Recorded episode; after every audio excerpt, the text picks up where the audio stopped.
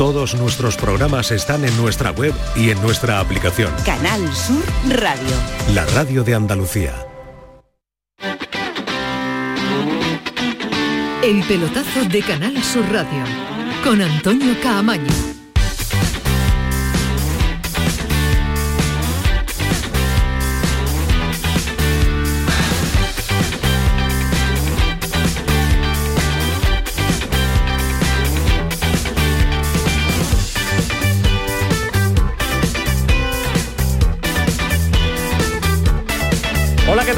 Sintonía de Canal Sur Radio, sintonía del pelotazo, jornada intersemanal y jornada para dos equipos andaluces eh, francamente mal, sobre todo uno que empieza a preocupar porque un mal Cádiz ante un renacido Granada. Lleva sin ganar 15 jornadas el equipo de Sergio González. Tenemos fútbol en directo, pero ha terminado ya varios partidos que determinan, por ejemplo, que el Cádiz se mete en eh, zona de descenso mm, debido a la victoria del Celta de Vigo en el tiempo de prolongación en el último instante sobre un Betis que se distancia un poquito en eh, Europa. Así que hay mucho que contarle porque, por ejemplo, el Real Madrid ha vencido con sufrimiento al Mallorca 1-0 y ya campeona ese, ese título de campeón de invierno al llegar como líder al finalizar la primera vuelta. Pero el Girona le está dando batalla a este Real Madrid porque eh, está jugando su partido. En este instante cumplimos algo más de la media hora de juego, 33 minutos concretamente, y tomamos el relevo de la gran jugada que les ha contado durante muchas horas lo que ha sido una tarde de fútbol interesante. Se queda con nosotros César Suárez que nos estaba contando la gran jugada del partido del Girona ante el Atlético de Madrid y continuará también en tiempo de pelotazo. César, ¿qué tal? Buenas noches. Hola Antonio, ¿qué tal? Saludos, muy buenas. De momento el Girona que le va ganando al Atlético de Madrid. Sí, porque ha empezado mucho mejor en los primeros cinco minutos, ha llegado dos veces en ese tiempo, eh, a los 40 segundos ya había amenazado con el primer tanto y poquito después, en el minuto 2, ha sido Valeri el que con un disparo desde la frontal ha conseguido batir a Jan Black para poner el 1-0. El Atlético de Madrid ha tardado un poquito más, pero ha reaccionado y al cuarto de hora ya había empatado con un tanto de Álvaro Morata validado por el VAR, parecía fuera de juego, así lo pitó el colegiado Hernández Hernández, pero eh, desde el VAR le dijeron que no, que eh, estaba en posición correcta el delantero internacional español y que por tanto el tanto debía subir al marcador. Y luego en el minuto 26 un nuevo robo de balón del Girona en la zona de tres cuartos.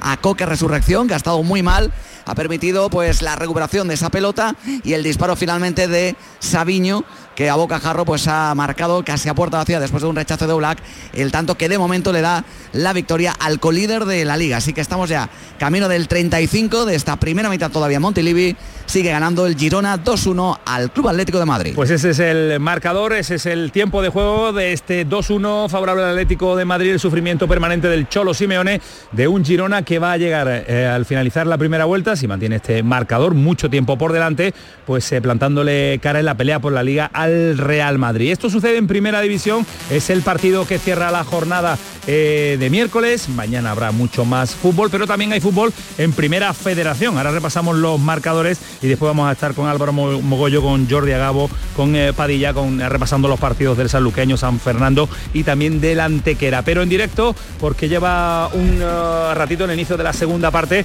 está jugando el Linares ante el Atlético Baleares. Francisco Javier Bravo, ¿qué tal? Buenas noches. ¿Qué tal? Muy buenas noches, Antonio. Pues en minuto 7 en estos momentos se cumple de la segunda mitad. Seguimos sin goles en el estadio de Linarejos entre este partido entre dos equipos que están ahora mismo en descenso directo, como es el Linares Deportivo y el Atlético Baleares. Y en la primera parte, lo contábamos en la gran jugada, el dominador ha sido claramente el Linares, el equipo local. Estos primeros minutos, estos siete minutos y medio ahora mismo que llevamos de la segunda parte, el dominador claro está siendo el Atlético Baleares, que ha tenido ya dos ocasiones muy claras, sobre todo, sobre todo una de Cisco Jiménez que ha detenido a Bocajarro abajo, pues el portero del Linares cuando prácticamente se cantaba el gol con el cabezazo del delantero del Atlético Baleares, está poniendo en muchos apuros ahora el equipo balear al Linares que ahora intenta templar un poco los nervios con los que ha comenzado esta segunda mitad. Así que como decimos, partido ahora ya muy igualado, no como la primera parte que ha sido clara del Linares, así que las espadas en todo lo alto, minuto ya 8 de la primera de la segunda mitad, el Linarejo, Linares Deportivo 0, Atlético Baleares 0. Pues fútbol en directo en la sintonía del pelotazo en primera división con el partido del Atlético de Madrid y el Girona, con el Girona y el Atlético de Madrid y el partido del Linares y el Atlético Baleares que lo vamos a vivir eh, durante las dos próximas horas que tenemos de programa. Estos partidos en directo, pero ya partidos terminados, esa victoria del Granada 2-0 ante el Cádiz, ojo al Cádiz que lo deja muy, pero que muy tocado, sobre todo a su entrenadora Sergio González y la victoria del Celta de Vigo ante el conjunto verde y blanco, derrota del equipo de Pellegrini y la victoria del Real Madrid. Son los partidos que se han disputado en la jornada de hoy que vamos a empezar a contarles y a analizar y pues a rascar un poquito en lo que está sufriendo el Cádiz y lo que está sufriendo también el eh, Betis en este momento de la temporada. Alejandro Rodríguez, ¿qué tal? Muy buenas. Buenas noches, Camaño, ¿qué, tal? ¿Cómo estás? Muy bien. Qué muy bien, bien. qué bien te funciona el Ilbico a ti. ¿eh? A mí el Ilbico es extraordinario. Cualquiera que tenga algún tipo de contingencia, no, no te lleva- no- contingencia. no te, no te llevas ningún la publicidad no no no, no, no, viene llevo nada, vale, no llevo nada. vale, No- vale. Ni tengo farmacia ni farmacéutica, o sea que imagínate. Do- doy constancia de que le funciona Pero, bien, porque pero la realidad, la o sea que no soy un buen partido. le darías el bico a- al Cádiz al Betis al Granada a quién es el momento ahora porque Bueno. tenemos tres equipos andaluces en descenso ¿eh? a los tres le mandarías un buen Bueno, carro yo, ¿no? yo creo que hoy al Granada se lo quito. Al Granada o le bueno, o le reduzco la- dosis, Yo creo que es la, menos. es la noticia buena y hay que quedarse también con la noticia buena, ¿no? Es verdad que era un enfrentamiento directo y siempre hay alguien que sale perjudicado y en este caso ha sido el Cádiz, ¿no? Pero el Granada lo necesitaba como el comer, ¿no? Era el equipo que más lo necesitaba de los dos, eh, estando en una situación muy delicada también el, el Cádiz y, y, bueno, por lo menos invita a soñar, ¿no? Y a, y a pensar que es posible, que es que es muy importante, es que para salvar la categoría primero hay que pensar que es posible y por lo menos esta victoria al Granada le da algo de, le da algo de vida y efectivamente el- lo más preocupante es el Cádiz, ¿no? Eh, es realmente es realmente preocupante, ¿no? Eh, lo del Cádiz porque eh, si hay un partido que no debes perder y que no debes perder de esta manera es precisamente este con el Granada, con el descenso ahí tan tan tan tan, acuciante, ¿no? Y nada más, en cuanto al Betis, muy mal partido del Betis, muy mal partido del Betis en Vigo, aunque yo creo que no ha merecido perder, pero, pero bueno, le, le echo en falta un poquito más de ambición al Betis cuando juega fuera de casa y no todo tiene que ser Ayoce e Isco. Creo que hay otros jugadores que tienen que dar un paso adelante y ser más importantes del medio campo hacia adelante y creo que el Betis lo está echando de menos. Primer eh, análisis, eh, insisto, primer titular, porque vamos a profundizar en el asunto, ahora vamos a poner, a poner, eh, sonidos, pero ojo que si no hay acción anulada puede haber o puede ser el tercero del Atlético de Madrid, hay gol del Girona, perdón, hay gol del Girona César, vamos a ver la acción repetida, no sé si tienes tú la oportunidad de verla, pero va a estar muy justito, hay que tirar en línea, pero sería el tercero, ampliaría distancia el conjunto catalán. De momento vamos a cantar el, el gol, aunque es verdad gol. que ahí está midiéndose la línea para, para saber si efectivamente estaba en posición correcta o no. Blind, que ha sido el autor de ese disparo en el segundo palo, entraba en solitario, sin ningún tipo de problemas. Y me da a mí, pues no sé, es que hay que medir el pie derecho de Coque Resurrección con el pie izquierdo de Dali Blind. Aunque yo juraría que estaba en posición correcta. En todo caso, se sigue revisando. Sería el tercero, como decías Antonio, del Girona y pondría muchísimos apuros al Atlético de Madrid, que a nivel defensivo está sufriendo una barbaridad. Bueno, vamos a esperar que tome la decisión, nos la cuenta César Suárez. Aprovecho para saludar eh, también a Alonso Rivera. Alonso, ¿qué tal? Muy buenas. ¿Qué tal, Camaño? Muy buenas. Feliz año, que no te hemos tenido la Igualmente. oportunidad de felicitarte Gracias en antena. por- ¿Todo bien? Todo, bien? muy bien. bien? To- ¿Todo Yo todavía no bien. necesito ni el gol. ni absolutamente nada. Pues eh, ahora salud Ismael Medina porque hay gol oficial ya, lo da el colegiado, el tercero del Girona ante el Atlético de Madrid en el minuto 40. Gol, gol, gol, gol, gol, gol, gol, gol, gol, gol, gol del Girona. Ahora sí se puede cantar, se puede contar y lo puede celebrar el conjunto gironía. Marcado el tercero, el tanto de Dali Blin. Ese pie derecho de Coque Resurrección ha posibilitado ha validado la opción y la colocación y la posición de Blin, que finalmente firma el tercero. 41 minutos de partido en Montilivi. Ojito con el Girona, que puede dejar a 10 puntos al Atlético de Madrid. Girona 3, Atlético de Madrid 1. Pues el tercero que sube el marcador, Ismael Medina, ¿qué tal? Muy buenas. Hola, ¿qué tal? Muy buenas. Vaya jornada interesantísima de fútbol que hemos tenido. Malas noticias para dos de nuestros equipos de los andaluces, pero la jornada está siendo interesante y además con mucho que analizar y con mucho que eh, escuchar a los protagonistas. Bueno, sobre todo da gusto ver jugar al Girona. Al Girona. ¿no? Eh, que le empata al Atlético de Madrid, sigue jugando y tiene una capacidad para marcar goles brutal. Es un equipo que, que juega muy bien al fútbol, que tiene pegada y que está a un nivel superlativo. De forma rápida para después ampliar, me deja a un Granada vivo, a un Granada que ha salido con muy buena actitud, con un Brian Zaragoza extraordinario.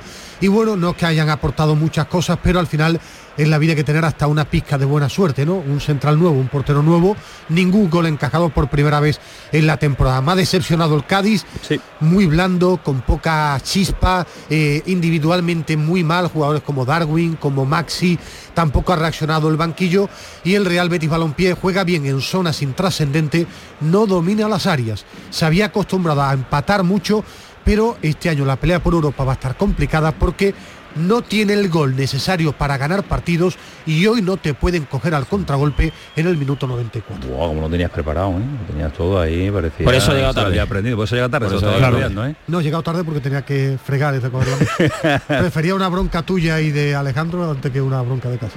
Y entonces ha- has decidido también salir más moderno de casa, ¿no? Y venir hoy sin cuello incluso, ¿no? No, no, no, voy a te explicaré por qué. que tiene, que tiene historia, que tiene historia.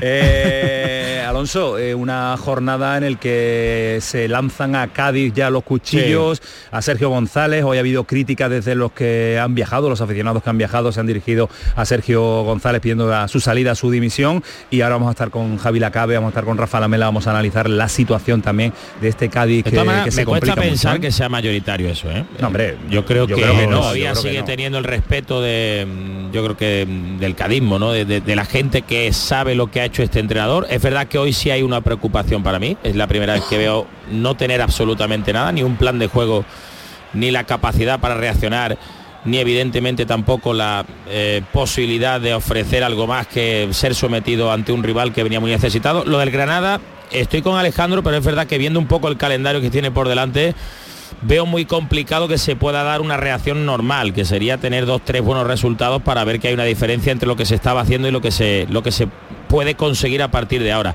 Pero sí hoy, y, y me consta, y nos consta, que al menos se tomaba el partido como en caso de derrota prácticamente decir adiós Claro. a primera división. Y eso lleva consigo también una inversión que se va a hacer lógica por si el equipo baja, pero una inversión para poder reforzar todavía más al equipo. ¿no? Bueno, pues es el eh, primer análisis, también el primer avance, pero esto es un no parar de goles. Empieza el pelotazo y solo nos falta que el Linares eh, tenga la oportunidad también de marcar eh, su golito porque a corta distancia de nuevo el Atlético de Madrid, jugada que hay que ver también, hay que tirar Sí. líneas eh, porque eh, César Morata lo hace de escándalo, lo hace fenomenalmente bien, pero vamos a ver si está Yo fuera de que juego. no hay ¿eh? fuera de juego, creo que está el lateral derecho. Y es raro Morata.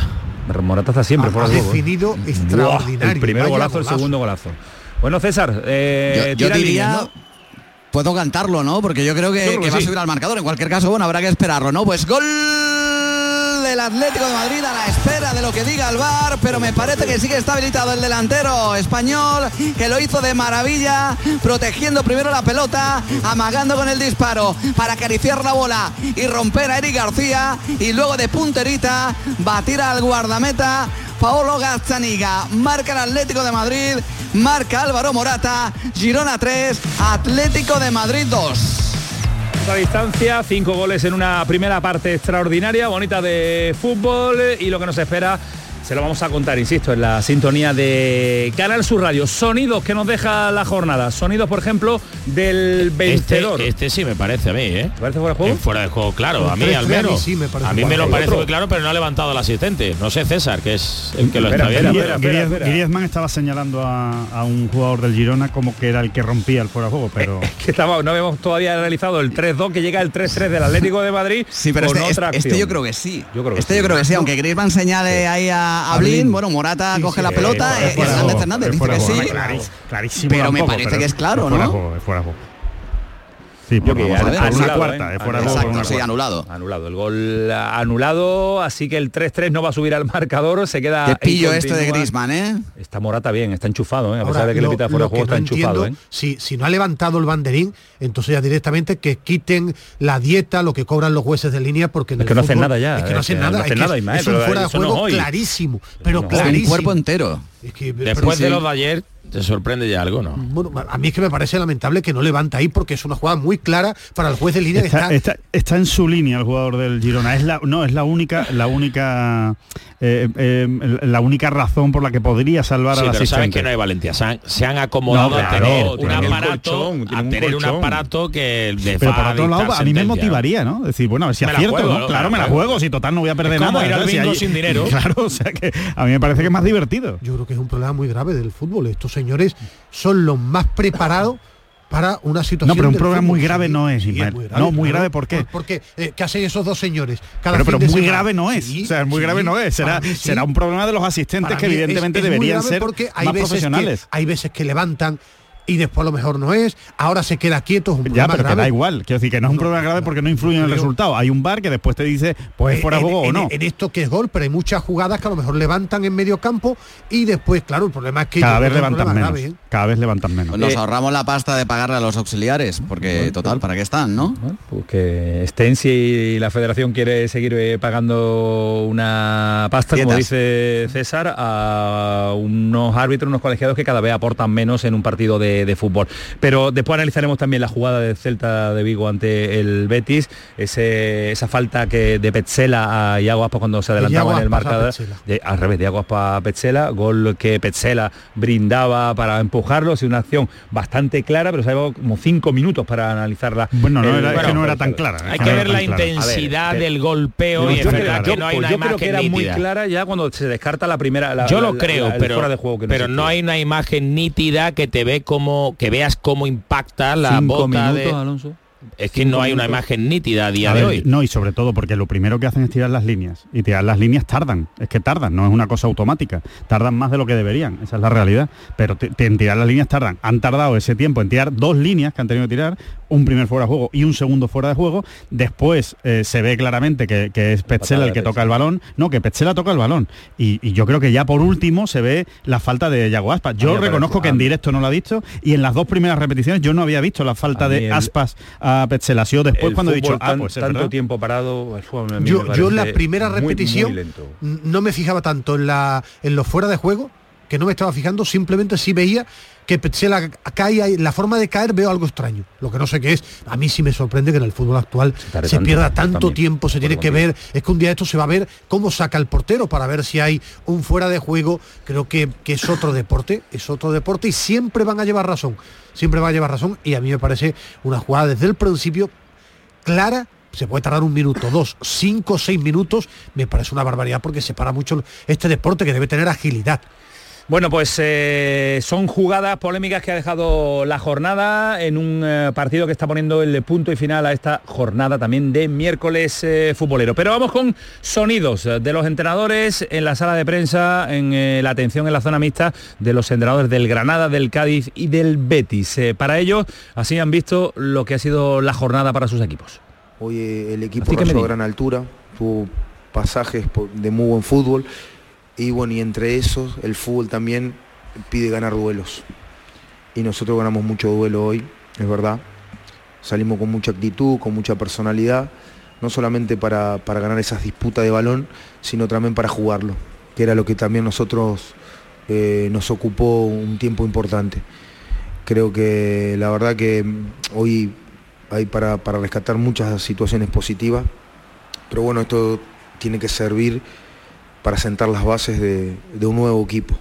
Eh, un nuevo equipo, el del Cacique Medina, del Granada, que quiere a partir de aquí ofrecer crecimiento a sus aficionados. Un Sergio González, que estaba tocadísimo en el día de hoy, que lanza un mensaje a Manolo Vizcaíno, ojo. En cuanto a mi situación, eh, yo lo único que deseo y que, espero que, que el Presti reflexione, reflexione desde la tranquilidad. Yo estoy con mucha fuerza, con mucha energía. Es verdad que la racha que llevo en otro momento, con otro entorno, en otro contexto, deberíamos estar despedidos, pero bueno, en el contexto actual nos da esa, esa minimación de poder seguir. Ojalá que el Presti bueno, esté- tenga la tranquilidad suficiente para aguantarnos un poco más, porque estoy convencido que, que le vamos a dar la vuelta a esto. Suele ser Manolo Vizcaíno un presidente que tiene paciencia, Y pero cuando ya ve al equipo en le zona de importa descenso, poco las críticas, sí, suele sí, ser. tiene una espalda anchísima y Suele aguanta, aguanta absolutamente todo. Que yo sí creo que Manolo Vizcaíno cree que hay mejor plantilla de la que yo creo que hay realmente. O sea, que se ha acertado más en verano fichando este año de lo que yo creo que se ha, se ha acertado. En el momento que ha habido alguna baja sensible, yo creo que los suplentes no han demostrado estar al mismo nivel. Se,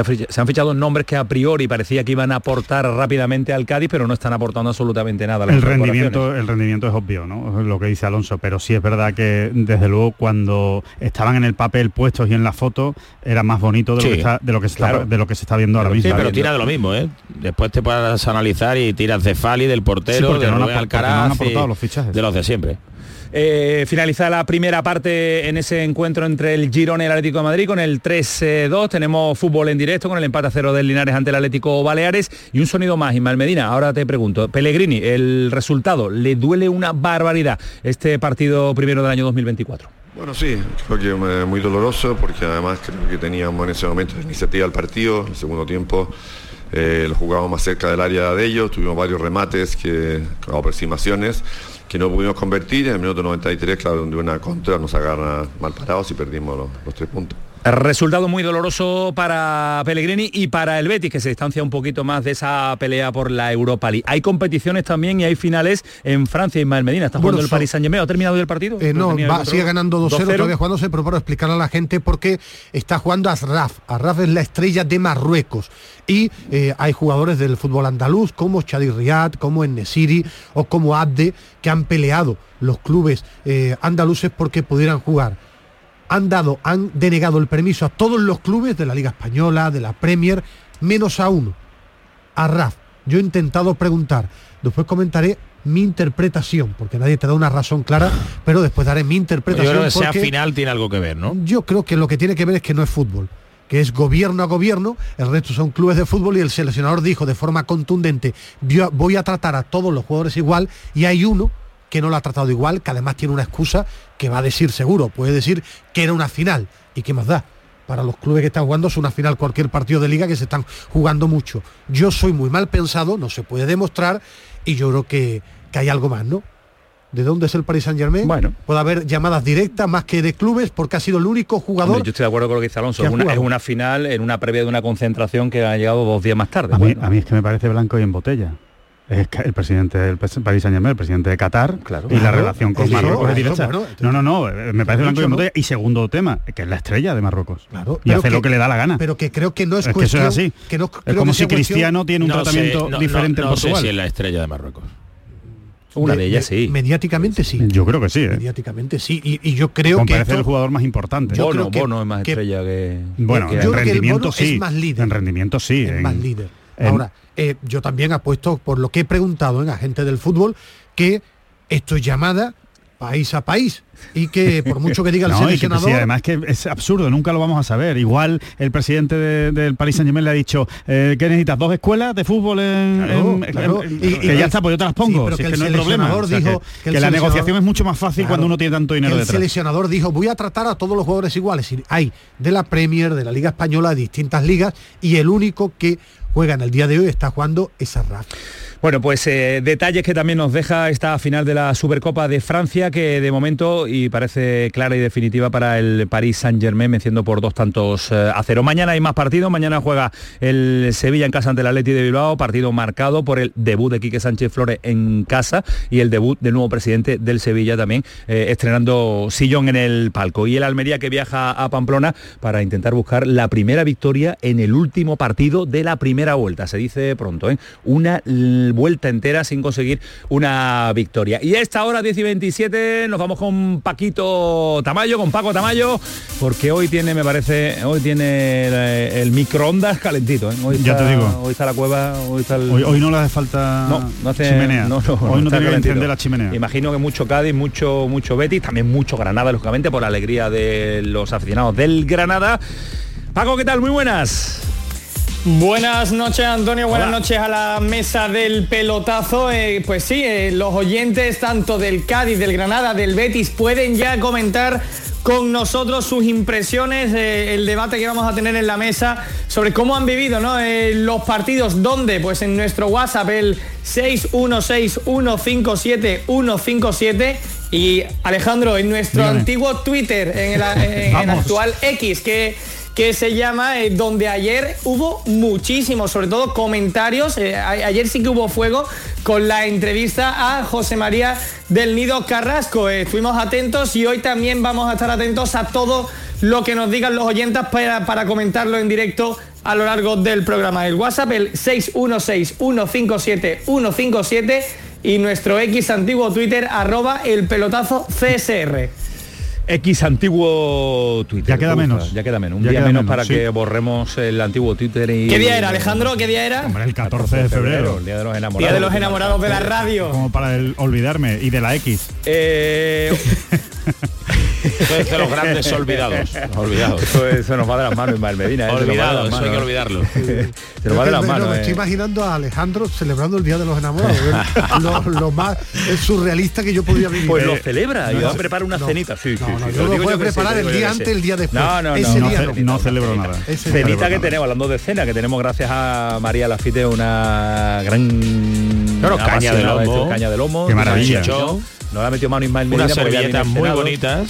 No, porque está hablando. Alonso sí. Espérate, Alonso sí, espérate Alonso que- Un pico un piquito, un Espérate que entre un corte un poquito más largo. Sí. Vengo cenado hoy. Con eh, María Lafita, a la que le damos un abrazo grande por siempre y por acordarse siempre de este programa. Miguel Alba, Kiko Canterla, equipazo, brutal, pero esto no estaría completo si a esta hora Miguel Alba no me pone una cosita porque Alejandro tiene que darnos una- un recuerdo. ¿Tienes preparado Miguel Alba? No, Miguel Alba le ha sorprendido, le pregunta a Kiko, venga Miguel, vámonos con un rever. Sí, ¿eres capaz? ¿Eres capaz? O a la vuelta, o a la vuelta, Miguel. A la vuelta, a la vuelta, venga. Diez y Vamos, media, preparando el la voz. pelotazo, prepara la voz y ahora seguimos. El pelotazo de Canal Sur Radio con Antonio Caamaño.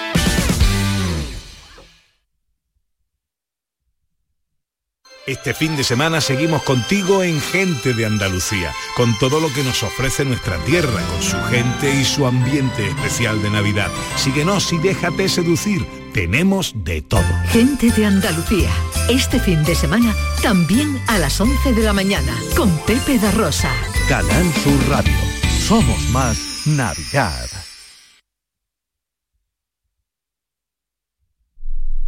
Canal Sur Radio. Capilar Prime, tu clínica capilar y medicina estética en Sevilla. Ahora, tu injerto capilar con la última novedad llega a Sevilla. Promoción por tan solo 2.490 euros todo incluido y además dos sesiones PRP y seguimiento anual. Los mejores equipos médicos en injerto capilar. Nuestros resultados nos avalan. No esperes más. Recupera tu pelo y confianza. Capilar Prime, tu felicidad es la nuestra. Calle Resolana 25 esquina con calle Feria. Felicidad, Felicidad, salud, y, salud prosperidad y prosperidad para este Para este 2024. 2024. Canal Sur Radio.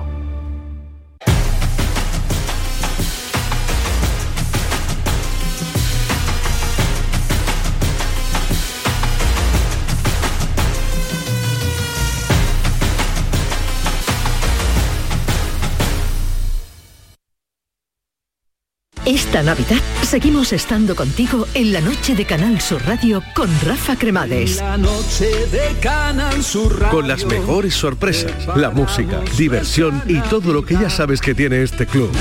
La noche de Canal Sur Radio con Rafa Cremades. De lunes a jueves, pasada la medianoche. Canal Sur Radio. Somos más Navidad.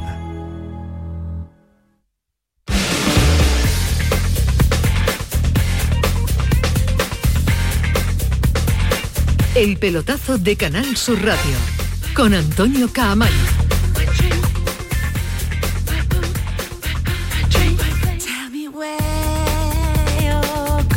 Dale Miguel, dale Miguel. 10 y 32, estamos preparados Miguel Alba, si lo tenemos. No podemos empezar si la voz como está. Además, has metido ahí ya un poquito de... ¿Se te puede quedar con el jamón que te has tomado? No, no, está, está mucho mejor engrasada. Sí, está engrasada. Está engrasada. El aceitito no hay ningún muy bueno, problema. todo. Muy bueno, gracias María Lafite. Y esto va a ser hoy. Programón. Oh, qué bien, Miguel Alba, qué bien, qué bien, qué bien, cómo ha sonado.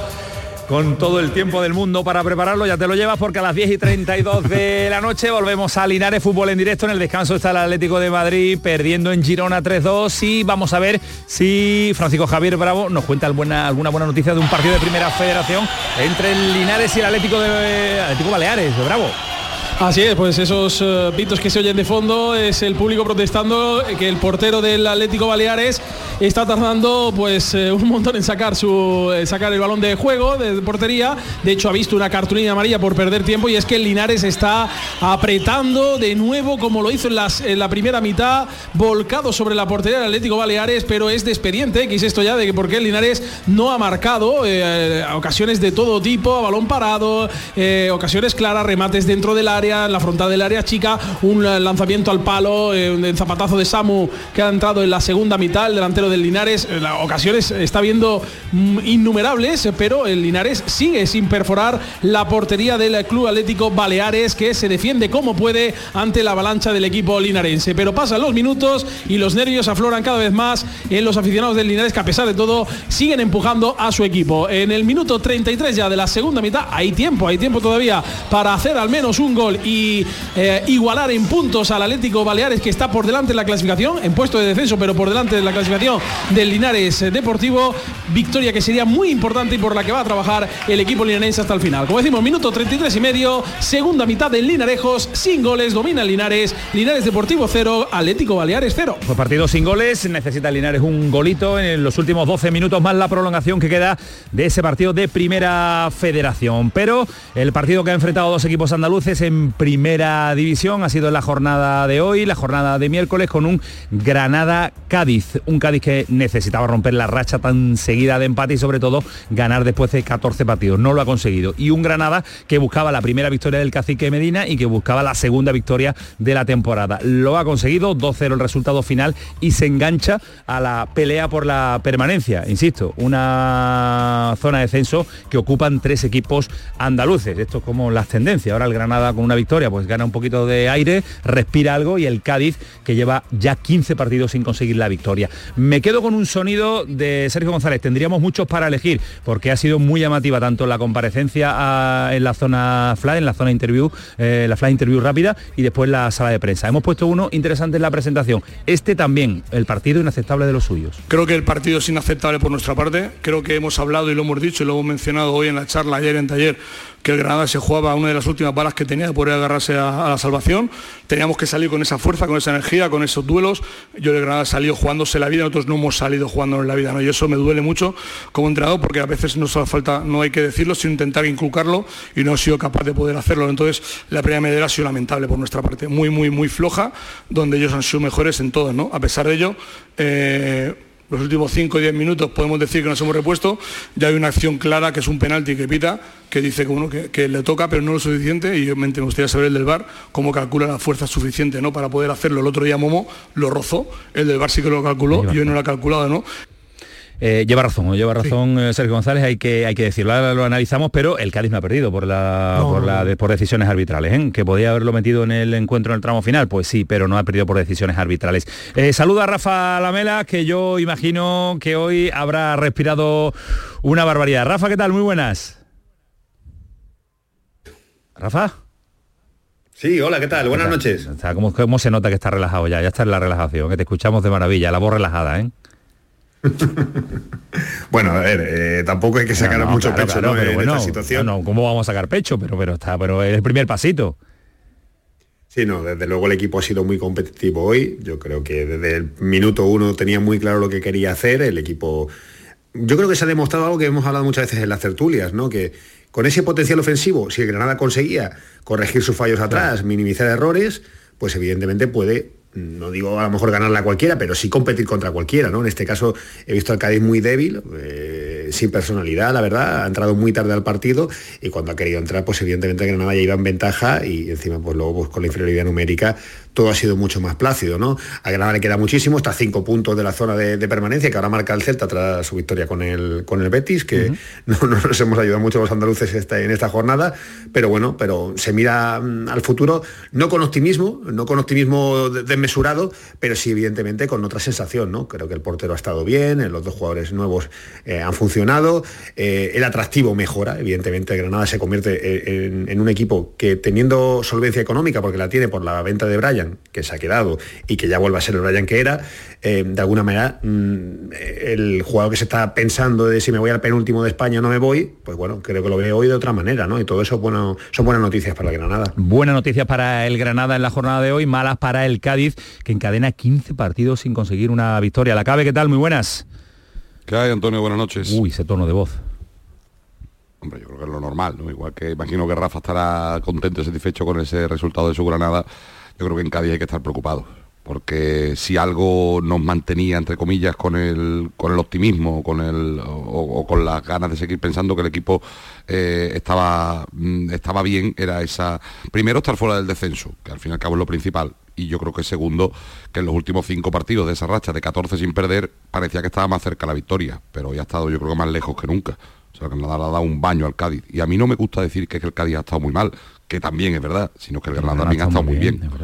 Yo creo que no hay que quitarle ningún mérito al Granada, que es verdad que el Cádiz no ha hecho ni mucho menos su mejor partido y que tiene que mejorar muchísimo, pero yo a mí no me gusta quitarle mérito al Granada, que ha hecho un auténtico partidazo. Yo tenía anotadas, creo que eran ocho ocasiones claras del Granada en el partido. ¿eh? Que al Cádiz no es tan fácil hacerle tantas ocasiones, lo que sí es lamentable es que el Cádiz en ataques que no comparecen en algunos partidos es que no es que yo no recuerdo una ocasión clara de peligro. O sea el único uy o el único susto que se ha podido llevar la, parroquia de Granada ha sido el, el penalti que al final acabó corrigiendo el bar no sabemos si bien o mal, pero yo creo que el Cádiz en ataque no, es que prácticamente no comparece. Ahora vamos con, el asunto del futuro de Sergio González al frente del banquillo del Cádiz, que yo creo que Manuel Vizcaíno se caracteriza por ser un entrenador que tiene bastante tranquilidad en la toma de, esas eh, decisiones, pero en lo deportivo, Alonso, Ismael, eh, eh, Alejandro, eh, ¿Preocupación máxima con este Cádiz? ¿Lo, veis que, va de...? Yo te decía que me preocupa más, allá de la racha que tú mencionabas y cinco partidos empatando, hoy he visto al Cádiz sin competir, sin plan. Eh, sin una idea de juego, sin meterse dentro del partido desde el minuto uno. Y eso quizás sí es preocupante para un equipo que va a estar peleando eh, por estar ahí abajo, ¿no? Transmitía esa sensación, creo que ahí sí lo ha leído bastante bien su entrenador. Para el Granada era, lo decíamos al principio, no una final, sino era más que una final, porque era la única manera de agarrarse a una ilusión de quedarse en primera división, de poder hacer algún tipo de refuerzos y, de que evidentemente eh, se pueda pensar en mantener la categoría. Y hoy ha salido el Cádiz sin la intensidad, ¿no? Como si los puntos que tiene de distancia fuera suficiente para bueno pensar que, no sé si iba a sacar el resultado, pero que no era una final para ellos. Por eso sí creo que hay que estar preocupado por todo lo que ha demostrado o lo poco que ha demostrado el Cádiz hoy, que no es habitual, más allá de que empate, pierda o gane. Eh, pero sí creo que a día de hoy no, eh, ya hemos hablado eh, antes de Navidades de los cambios de entrenadores, o es una apuesta muy segura o no veo a día de hoy el equipo primero muerto, no lo veo, es el primer partido que me transmite esta sensación y sí veo al entrenador capacitado para sacar la situación. Ismael, eh, del Granada que te, que te, ha, que te ha gustado, que has visto diferente, que ha cambiado con respecto al partido que vivimos en directo del, Sevilla, que parecía un equipo totalmente muerto, ya tocado, eh, ha evolucionado a algo, por ejemplo, en el día bueno, de hoy. momento que es un equipo vivo me ha demostrado que es un equipo vivo, porque a mí el día del Sevilla vi a un, a un equipo absolutamente muerto. He visto de medio campo hacia arriba el Granada de Paco López, ágil, con velocidad, con atrevimiento, con seguridad después de los goles. Y de medio campo hacia atrás he visto un equipo que no ha hecho tonterías. Es decir, no ha regalado eh, ni ha cometido errores imperdonables en la élite que, el central uruguayo y el portero argentino han tenido un gran debut. Lo que han tenido es un buen debut. Dejar la portería a cero lo ha hecho por primera vez hoy el Granada. Bueno, la situación del penalti o casi penalti es un error del portero. Pero también tampoco ha tenido grandes paradas para demostrar nada. Lo, que pasa que eh, mejor tener a gente con dosis de buena suerte, ¿no? Es decir, Eso los sí. a los que traiga, por lo menos que no te piten ese, ese penalti. Yo creo que este triunfo le da seguridad al Granada. He vuelto a ver el Brian Zaragoza eh, que conocemos. Me ha gustado mucho Lucas Boyé y después que ya hoy por la noche debe estar el director deportivo ni, extremo, ni punta, un pivote físico y otro central. y con eso ya está. Yo creo que con eso no hay que volverse más loco. De medio campo hacia atrás, de medio campo hacia arriba, tiene que recuperar a Puertas y a Callejón. Le falta otro central más y otro pivote y tiene aire después de este triunfo. Eh, le pregunto a Javi y, a Rafa, a ambos, eh, ¿qué te ha gustado, Javi? Tú que lo has contado la gran jugada de este Granada que eh, venía, como dice Ismael Medina, como vimos en el partido ante el Sevilla, muy, muy, muy tocado. ¿Qué te ha gustado a ti?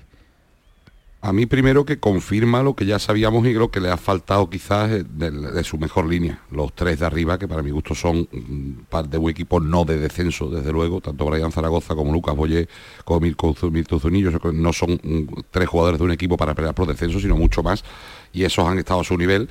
Y por lo demás, lo que echaba de menos este Granada, que es un poco de sobriedad defensiva, yo creo que hoy sí que la ha tenido. También impulsado un poco por esa ausencia de, de ataque del Cádiz, pero el Granada, ya no solo por la portería cero, sino por la ausencia de, de per- de permitirle ocasiones al rival, con lo cual yo creo que ha mejorado lo que, lo que peor tenía y ha dado su nivel en lo que todos esperamos que es la parte de arriba. Recordemos, seis goles de Uzuni, no, perdón, seis, sí, seis goles de Uzuni, seis goles de Brian y creo que son tres o cuatro de, de Lucas Boyé. Si tus tres delanteros o tus tres hombres de arriba marcan eh, 25 o 30 goles en una temporada, es difícil que tú, que tú bajes de categoría.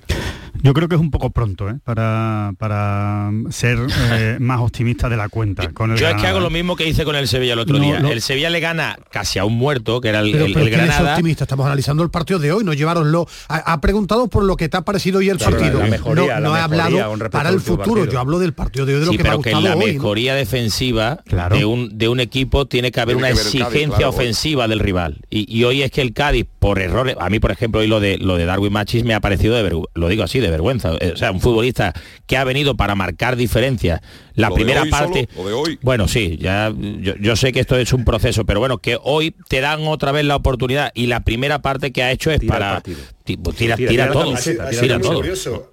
Ha sido muy curioso porque precisamente el que le ha estado haciendo un marcaje férreo ha sido Carlos Neva, que era su pareja en banda izquierda durante ese gran Granada ¿no? que, que jugó en Europa. ¿no? ¿Cuántas veces verdad, doblaba Neva verdad, y. Machís se la chupaba y se iba para adentro y lanzaba y Neva el pobre se quedaba ahí con un palmo de narices? ¿no? Pues yo creo que hoy entre comillas se ha vengado, ¿no? Le ha hecho un tremendo. ¿no? Yo creo que aparte de lo que estáis destacando, que evidentemente hay, hay cosas que son obvias ¿no? De- del juego ofensivo del equipo, de la capa- capacidad individual de, de los atacantes de Granada, yo creo que se han añadido varias cosas más. Por ejemplo, eh, el hecho de recuperar un central derecho a pie natural. ¿no? Es que el Granada ha estado jugando con Ignasi Miquel de central derecho, que el pobre estaba ¿Te incomodísimo. han gustado Hoy los dos fichajes. Rafa? ¿Te han gustado los, te han gustado los dos nuevos? A mí me han gustado los dos. A mí, por ejemplo, yo hay una, hay una jugada que retrata a Augusto Batalla, que es que en la primera acción de- del partido que ha tenido, que ha sido un córner del Cádiz, que ha sido a los tres minutos, ha bloqueado arriba muy alto y rápidamente ha sacado con las manos, que es algo que es poco habitual en los porteros de Granada, ha generado un contragolpe que ha capitaneado Brian Zaragoza y Uzuni ha fallado, pero vamos, una ocasión clarísima a pase de, a pase de Boyé, ¿no? Esa ha sido su carta de presentación, ha estado todo el rato hablando, tiene liderazgo, se le nota que tiene autoestima, es el clásico arquetipo de portero argentino, un poco estriónico y tal, pero yo creo que, que le puede venir como anillo al dedo a Granada. Bruno Méndez, un, un central sobrio, eh, nada de estética ni, ni cosas de esas, sino que haciendo su trabajo, eso ya le ha dado mucho a Granada. Creo que, también ha destacado mucho Gonzalo Villar en el centro del campo, el, el trabajo de Sergio Rey. Yo creo que ha hecho el Granada un partido muy completo, evidentemente ante un Cádiz que se ha ido viniendo abajo, pero creo que ese es el camino, ¿no? Es el camino a seguir por, por parte de un equipo que efectivamente, como estabais destacando, lo decía Ismael, está intentando cerrar a Martín Ongla, que estuvo en el Valladolid la temporada pasada, que puede jugar de pivot y de central, es el jugador clave, el que quieren, el próximo que quieren cerrar eh, la dirección deportiva del Granada y siguen buscando elementos defensivos. A mí no me extrañaría que viniera también un lateral derecho, ¿eh? Sí. que por cierto, eh, Ricard Sánchez ha visto la quinta amarilla y no jugará en el Villamarín la semana que viene. Mm, No me extrañaría que por Manafá viniera otro jugador también y traer algún extremo que dinamice la parte de arriba. No sé si va a poder conseguir recuperar a- al el nivel de José Callejón y Antonio Puerta. Pero se hablaba simplemente, Antonio, se habla, se habla mucho de la venta de Brian. Y a mí por lo que me consta, evidentemente ese dinero no se va a invertir en su totalidad, simplemente porque hay una viabilidad del club si baja a segunda división, que es lógica, como la gente que tiene sus hay que empresas, hay que prever que pueda bajar y no tener apuros económicos la próxima temporada. Además también hay que eh, tener... Sí, decía Rafa. Sí, el, el Granada no se, va, no se va a hipotecar con traspasos. Claro. Es decir, lo que le ha dado, lo que le ha dado de margen. Ni eh, la tampoco Rafa con los contratos de los que vengan. Es decir, el año Eso pasado tuvo eso que soltar dinero por algunos futbolistas por ascender que prácticamente se hicieron la foto y no jugaron, ¿no? Exacto, entonces lo que, lo que le ha dado es liquidez para jugadores cedidos que van a estar seis meses o jugadores que pueden prolongar su estancia. Pues bueno, tienes esa liquidez, tienes ese margen de maniobra y te permite operar en el mercado de invierno sin Gol del necesidad Atlético. De, de dar la salida. Aguántame, Rafa, un instante porque el Atlético pone el empate a tres en el inicio de la segunda parte. Vaya pase filtrado, Y vaya, vaya de Morata. Morata. ¿Cómo Madre está mía. Morata en la definición en la noche de hoy en el partido ante el Girona, César? Qué golazo, sí, hay que decirlo así, porque es un golazo en la conducción, es un golazo en el pase filtrado, es un golazo también en cómo Morata la eleva un poquito por encima de Gazzaniga, que por cierto había hecho dos paradones Antoine Grisman, espectaculares, pero ya no ha podido con este toque sutil de Álvaro Morata para marcar el tercero de su cuenta particular, el tercero del Atlético de Madrid, no la ha olido el Girona en toda la segunda mitad. Estamos ya en el 54 de partido y empata de nuevo el Atlético con un poquito de toque de un jugador del Girona, pero en cualquier caso el gol es de Álvaro Morata, Girona 3, Atlético de Madrid 3, 54 minutos de partido Montilivi. Pues vuelve a empatar eh, el Atlético de Madrid, el Girona. Era, era defensivo. Simeone, ¿no? Mataban a Simeone. Mataban a iba 3-1, Simeone. ¿eh? Iba 3-1, ¿eh? Iba 3-1. Si no atacas perdiendo... No es de extremos, él no es de extremos. No, 3-3. no. Soy yo. Soy yo. Madre mía. Es lamentable. 3-3. es lamentable. 3-3 y lo tachabais de defensivo. Ni la chacina de, María Lafite le agrada. Han entrado de palo a palo, ¿eh? Es impresionante. Eres. Es impresionante. ¿Cómo va el resultado, señores? Sí, hoy. Bueno, claro, estamos hablando del partido de hoy. Si Venga, hablamos venga, del partido de hace Ah, un aparte año. que hace mucho que no es, no es defensivo Simeone. Eso es Vamos. una falsedad que tú te inventas. Vamos con, eh, con lo nuestro. Hablabais del, del mercado, pero un mercado que va a llegar el, el Granada y ya lo, lo- lo comentaremos a lo largo de todo este mes de enero que nos va a dar eh, esta victoria le da al Granada pues eh, esa, ese ápice para, para fichar Tiene- más, ¿no? Esa coyuntura Bueno, más atractivo más, también más para los, claro. los jugadores, Sí, ¿no? Es decir, un poquito más te ves vivo y te ves a menos puntos, bueno, eh, sueñas Yo creo- también con, con Yo creo que ha sido tan malo el partido del Cádiz, de verdad, que, que- que no, que, no, que no se pueden sacar demasiadas conclusiones. Eh, esa, esa es mi teoría. A nivel ofensivo, alrededor sí. pero, pero es que esas ya se sabían. O sea, que a nivel bueno, pero ofensivo lo recuperado, tienes. es decir, Brian, recuperar a Brian, un- darle libertad, que, hoy tenga esa Cádiz. chispa, creo que es, ya es muy importante. Ante- que Lucas Boye esté muy activo en el partido, que tenga esas opciones de marcar, creo que ya es importante para un equipo que está abajo. mal Cádiz. Yo de verdad quiero quiero esperar un partido más. Quiero quiero ver un partido más y ver si de verdad esta actitud se va a el mantener. siguiente partido si- en Villamarín. Claro, pues contra el Betis que yo creo que El sí calendario que es una buena piedra de toque para saber si hay una reacción. Yo no estoy diciendo que gane al Betis, pero para confirmar que realmente hay una eh, reacción que se juega otra cosa, que es más sólido defensivamente. El Betis le va a exigir mucho más que el Cádiz y yo creo que ahí sí se pueden sacar Claro, pero conclusiones. co- conclusiones de hoy es que era un equipo que estaba a punto de morir, hoy estaba Una el, final el ataúd, el abierto y para medio cerrarlo. Hoy lo que ha respirado, hoy ha dicho, oye, pues no tiene tan mala cara, vamos a meterle pasado un tratamiento, la UCI. No, un no, tiene muy mala cara, No, pero, bueno, pero, pero claro, sigue vivo. Pero sigue vivo. Eso, pero tiene muy mala cara. Claro, Bueno. pero si tú ahora re- refuerzas y tal, el O sea, es equipo te debe transmitir La más cara que tiene el Granada es la cara que queremos que vaya cambiando y que vaya sonriendo y que vaya mejorando este enfermo. Rafa, un abrazo fuerte, gracias, cuídate mucho. Venga, buenas noches, un abrazo. Bueno, eh, Javi, que me deja- nos dejas tocado, nos deja con un Manolo Vizcaíno que intuimos tranquilidad, pero con un mensaje de Sergio González que no sé si se ve capacitado de sacar esto adelante. ¿Tú crees que sí, no? Hombre, mm, capacitado yo creo que sí que se ve porque lo ha conseguido ya en dos ocasiones en situaciones bastante más graves que esta. Es decir, el año que llegó la situación era más grave que esta y el año pasado mm, por momentos también, es verdad que antes, en la primera vuelta yo creo que era más grave que esta. Es verdad que no ha estado 15 partidos sin ganar y como él mismo ha dicho, lo que le mantiene son dos cosas. El propio Manuel Vizcaíno, que siempre ha demostrado muchísima tranquilidad a la hora de, cesar entrenadores y, segundo, que pese a que el Celta haya ganado y está, y está el Cádiz por primera vez en toda la temporada en descenso, no ha pisado esa zona hasta hoy. Es decir, que no ha cundido todavía la alarma del todo.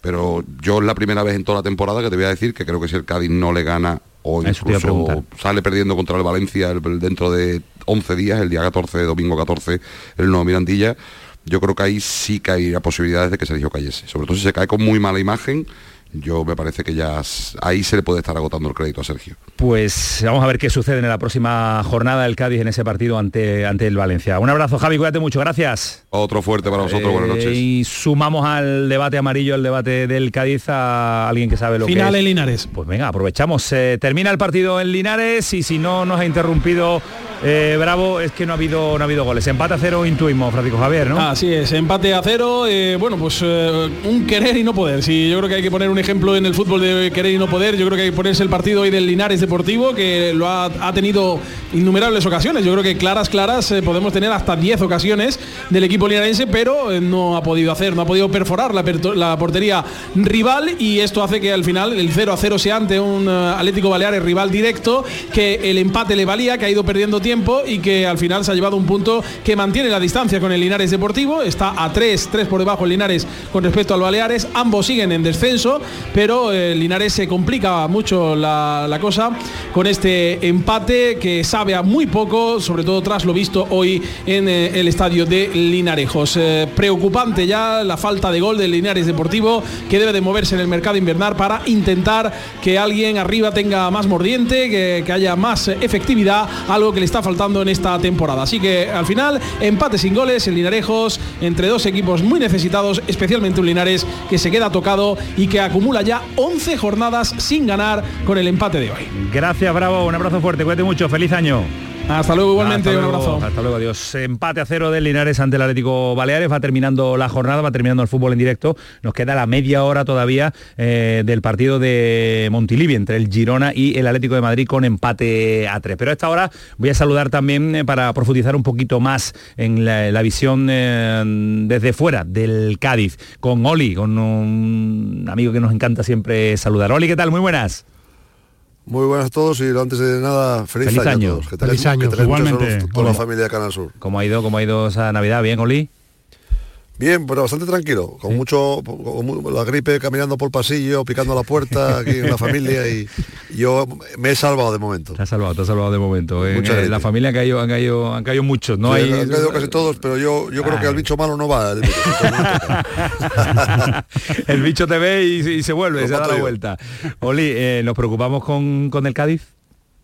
Sí, sí, hoy, hoy, hoy yo creo que es el momento más delicado de la temporada, sin lugar a dudas. Ya, ya no solo por, por los resultados, que bueno, lo estaba sujetando un poco con alfileres a la situación de que llevabas, no sé eran cuatro empates seguidos, pero el de hoy yo para mí era un partido vital. Era cerrar la primera vuelta con una cifra de puntos 18 eh, ganando bastante decente y, y dejar a Granada pues casi sentenciado, como dijisteis antes, estaría casi sentenciado.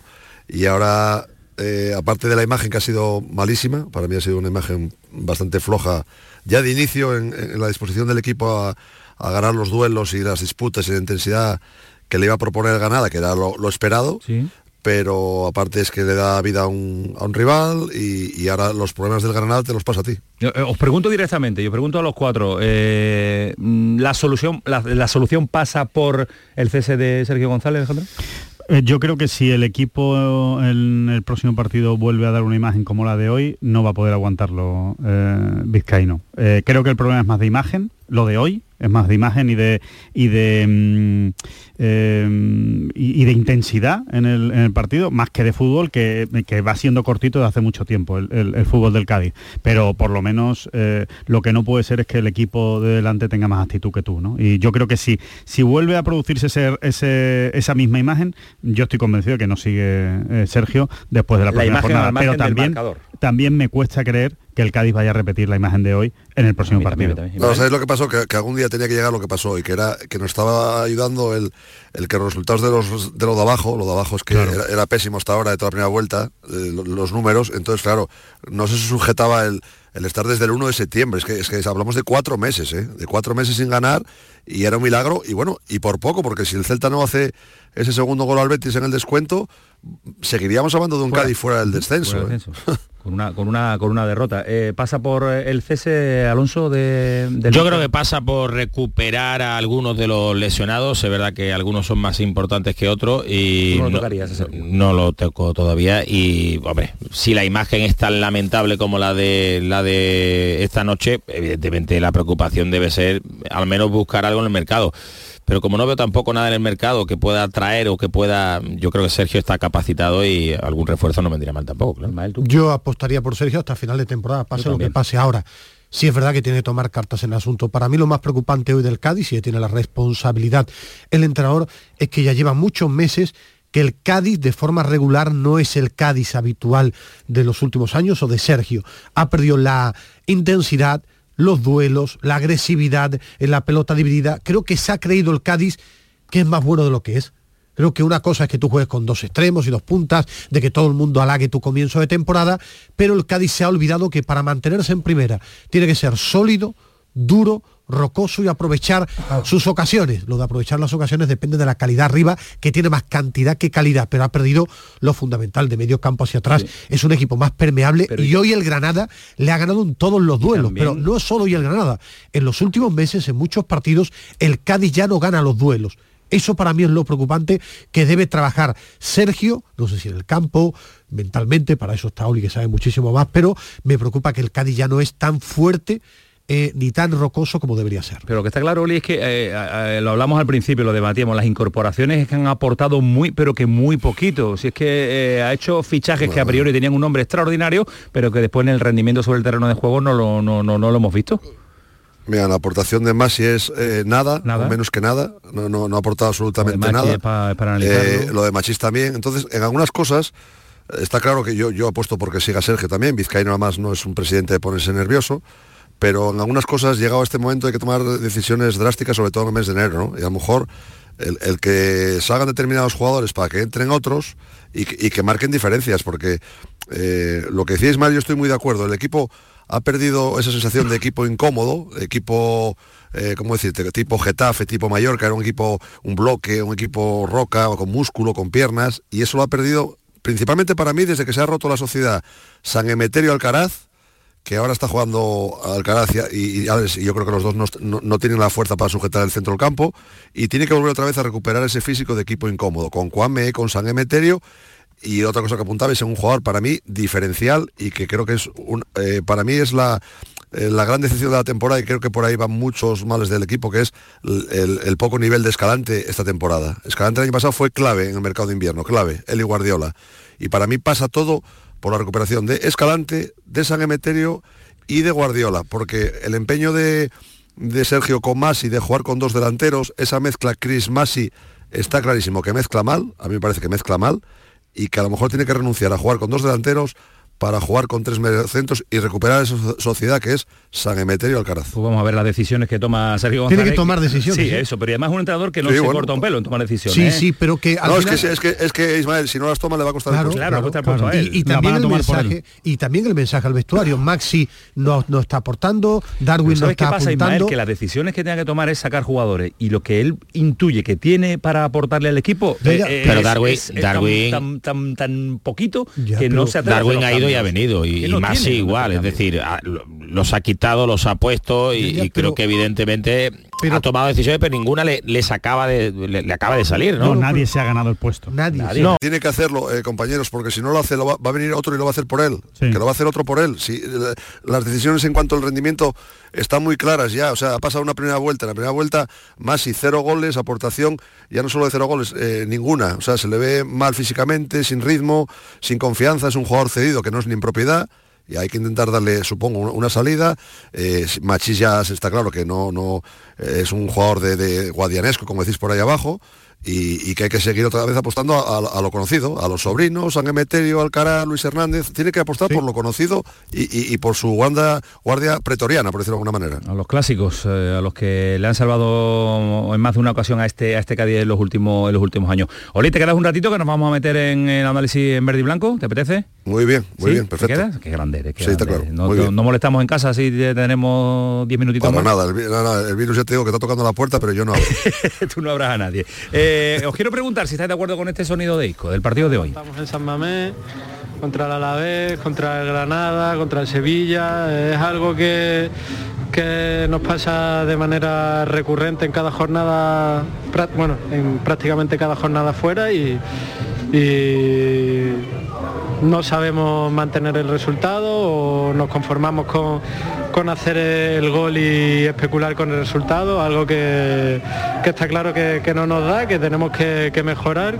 Queda mucho para, para conseguir eh, revertir esta situación y, bueno, a trabajar más que, más que nunca y a intentar darle vuelta a esto que nos pasa. En resumen, no matar los partidos, eh, conformarse, como dice Isco, por el, eh, con el marcador que se tiene, Alejandro, y un Betis que no sabe mantener ese marcador, con muy poco poder ofensivo y con, además, si le suma errores en eh, la parcela defensiva, pues eh, sucede lo que ha sucedido en la jornada de hoy.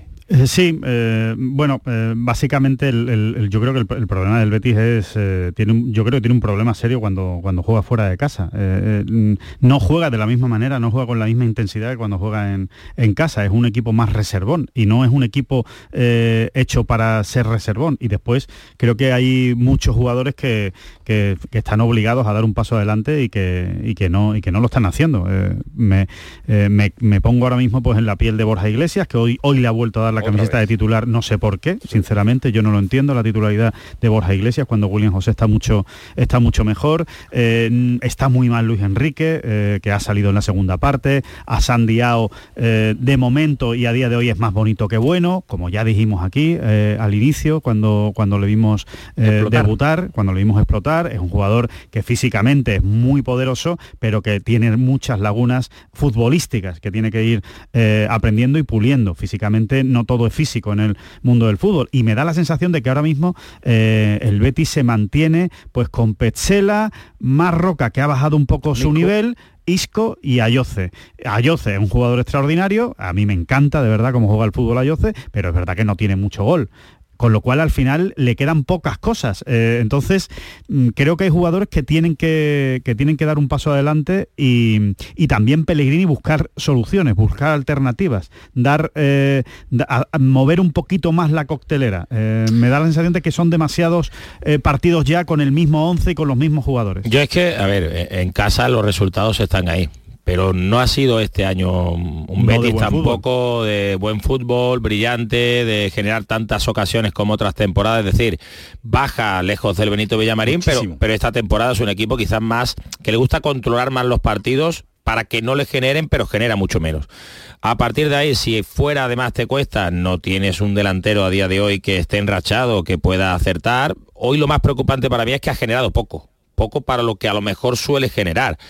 Pero Y para el dominio que ha tenido, porque ha tenido mucho dominio. Sí, pero la partido, primera parte, le- salvo el comienzo, después le ha costado mucho, porque creo que a Isco le ha, le ha costado encontrar su sitio en el partido y hasta que no lo ha encontrado y ha marcado el ritmo. Cuando eso no ocurre, creo que Ayoce se desactiva, que arriba no llegan balones y que si además, pues atrás no tienes, porque es verdad que Sócrates imagino que necesita también su tiempo, no digo que sea culpa de él, ¿eh? digo que necesita eh, esa chispa flojo, física para que seguramente Pechela no tenga que ir a apagar todos los incendios, bueno, se ha juntado y en ese error pues se te ha ido el partido. Oli, ¿cuál es el problema que ves tú? Mira, a- a- a- hombre, salvando las distancias, ¿eh? no, no quiero comparar para nada a, a Panda con, con Maxi, ¿eh? Pero la aportación del Panda ha sido muy pequeña también en, esta primera vuelta, ¿no? Ya va una primera vuelta y, y lo que habéis dicho, a mí me sorprende lo de Panda, no, no, está, no está conectado al partido, porque está en el partido, pero cuando el balón cae en el primer palo, él está en el segundo, cuando, cuando el centro va al segundo, él está en el primero, ha perdido como la ubicación, como el sitio en el área, el olfato, y, y está incómodo con el balón también, no, no, no le veo yo... No le veo a gusto, al margen del gol, no lo veo a gusto en el terreno de juego, no está disfrutando, está sufriendo, da la sensación que está sufriendo en el, en el campo.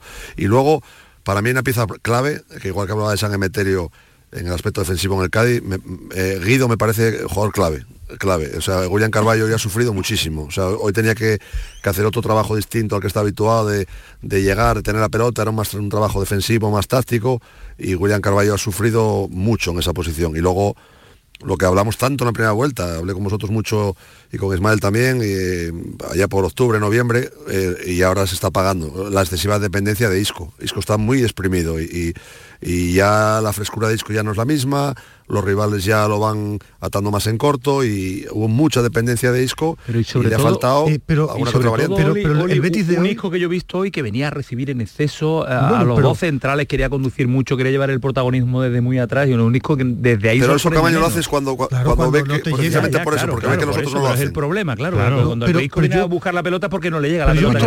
al, Betis de siempre, el Betis de hoy es el mismo Betis de Vitoria, el mismo Betis No de, el Betis de del Real. Madrid, no, no, Eh, no no, perdona, no, no, estoy hablando de fuera de casa. Hay, hay dos claro. Betis distintos. Sí, el sí, de en eso- casa, en eso el, de casa, pero para mí tiene una explicación, tiene una explicación ambiental y Oli ha sido jugador y te lleva también y segundo los rivales los rivales también salen con más miedo cuando juegan en el campo del Sí. Betis yo lo percibo Y- y- el y- rival y- y- Ismael, en casa además el control del partido, la posición es mucho más larga en el Betis. Hoy, hoy la, segunda parte era de cara a cruz, fue muy abierto. Pudo ganar el Betis, ¿eh? Y pudo, pero pudo perder también, como perdió final, y con una que otra ocasión del Celta, pero jugó un partido a cara a cruz. En el Villamarín no es tanto. En el Villamarín lo que dices tú, yo creo que, que le respetan y que tiene más la pelota al control. Eh, y después hay otra cosa que para mí es muy clara.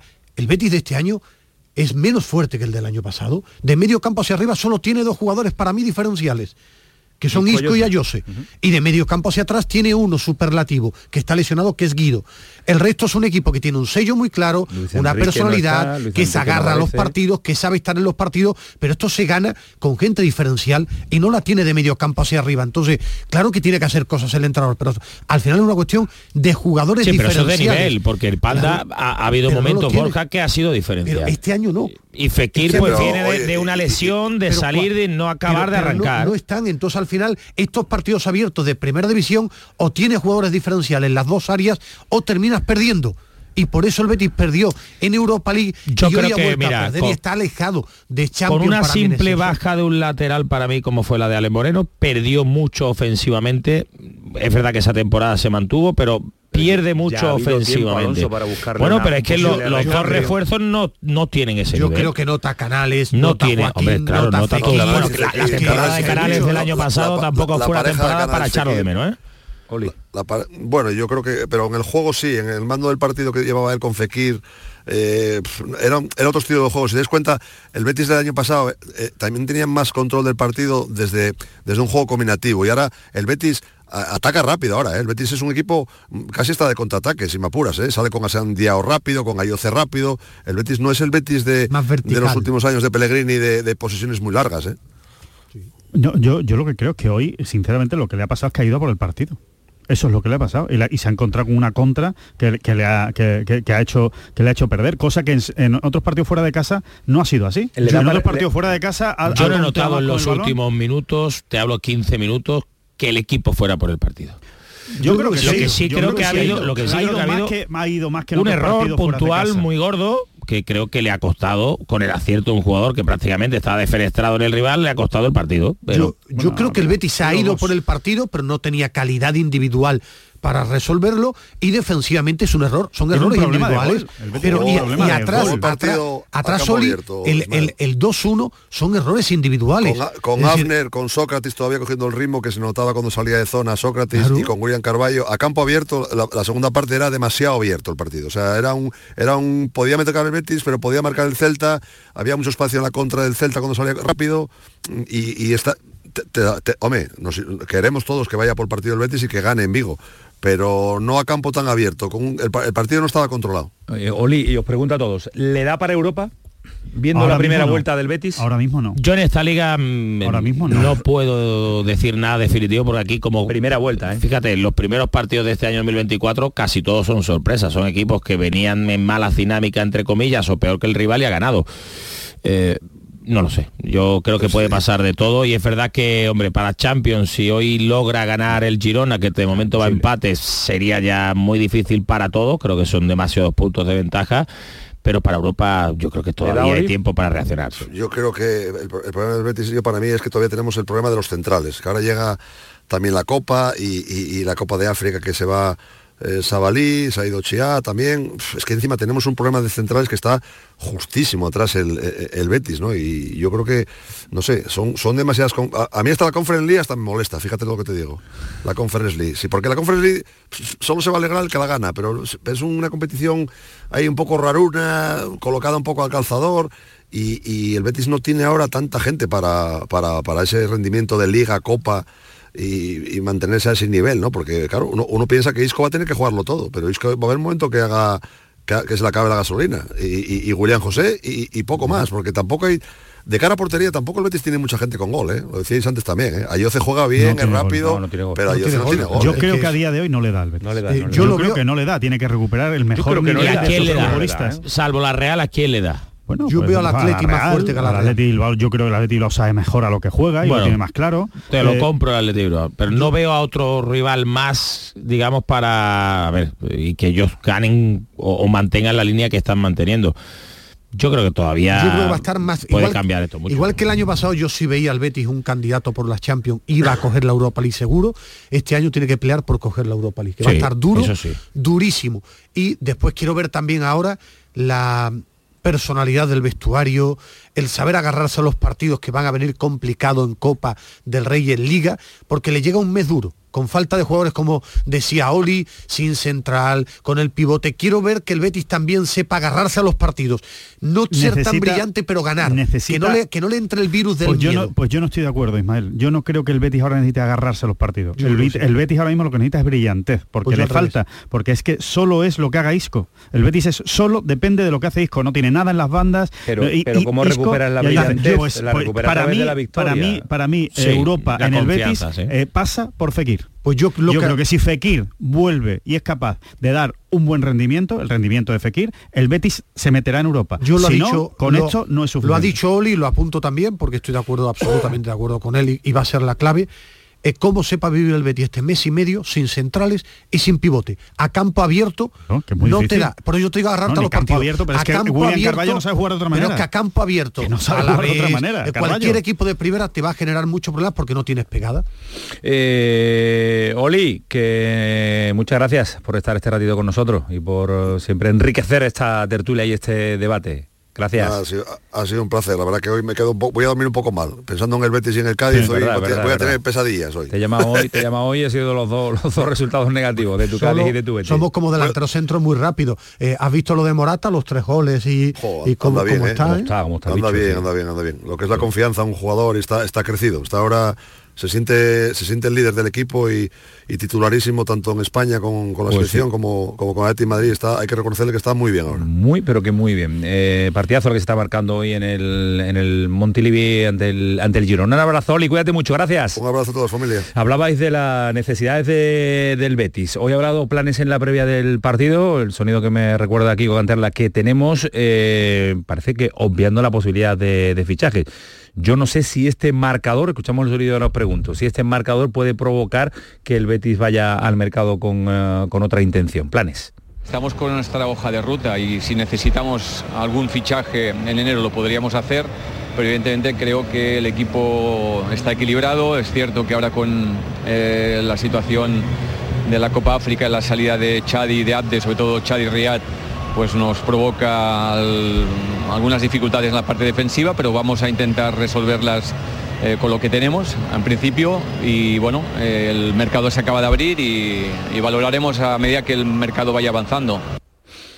Ismael. Yo no, no el ¿Va a resultado. modificar la- Yo el resultado la no. línea? Lo único que puede modificar es que si el Brentford viene de verdad con la pasta y me cuentan que es un club que paga dinero y que quiere eh, invertir en gente joven para después venderlo en la propia Premier League, si viene el Brentford con los 30 kilos y va a invertir en uno o dos Si sale de a. Sandiao, ficha el Betis más de lo esperado. Yo creo que sí. ¿Tú qué crees, Alonso? Que Yo va- creo que va a intentar buscar alguna salida ¿Cambio que le permita buscar lo que quieren, que es Sa- reforzar. ¿Salida quién va a ser? Guido Bueno, va a salir ya. bueno, Miranda o alguno de los ahí, de no arriba, dejar veremos a ver dinero. si alguno de los de arriba tiene alguna oferta que interesa al club y que interesa al futbolista, bueno, ¿por qué no?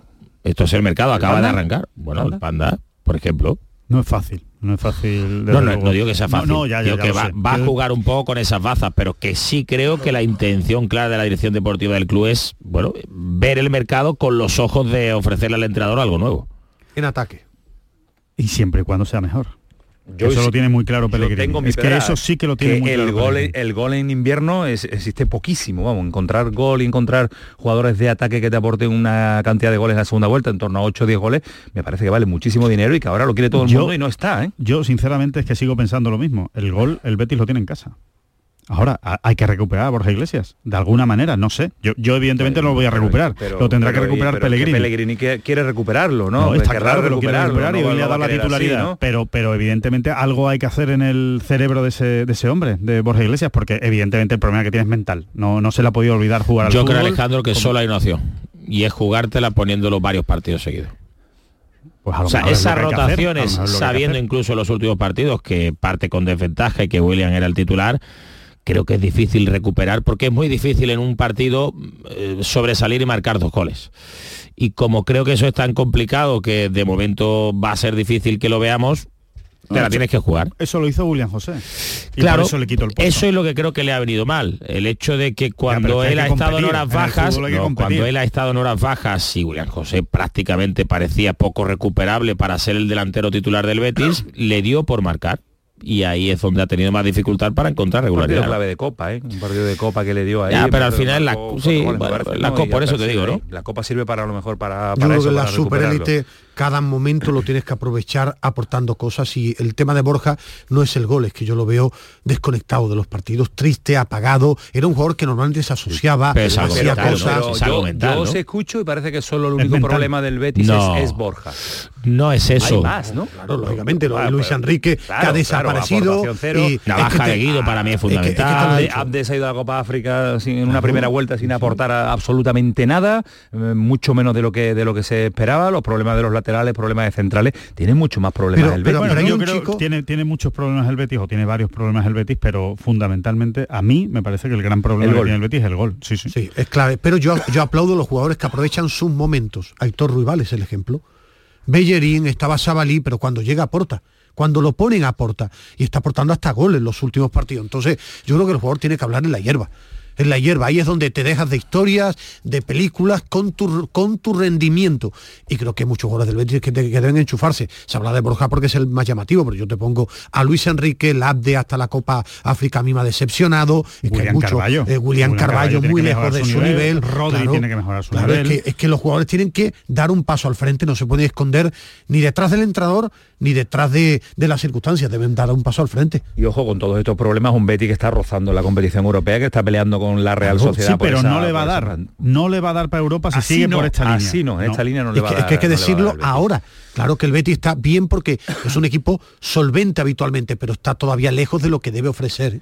Por rendimiento, esperemos que el año 2024 le vaya, le vaya mejor a los equipos andaluces, porque insisto, en la mala noticia de la jornada, tres equipos andaluces, los tres en la zona de descenso. Vamos a ver cómo están las redes sociales y nos eh, paramos también en los partidos de mañana. Compite el Sevilla y compite el Almería. Paquito, redes sociales imagino y mensajes al respecto de la situación del Cádiz, del Betis y la alegría también que ha dado el Granada en el día de hoy a los suyos, ¿no?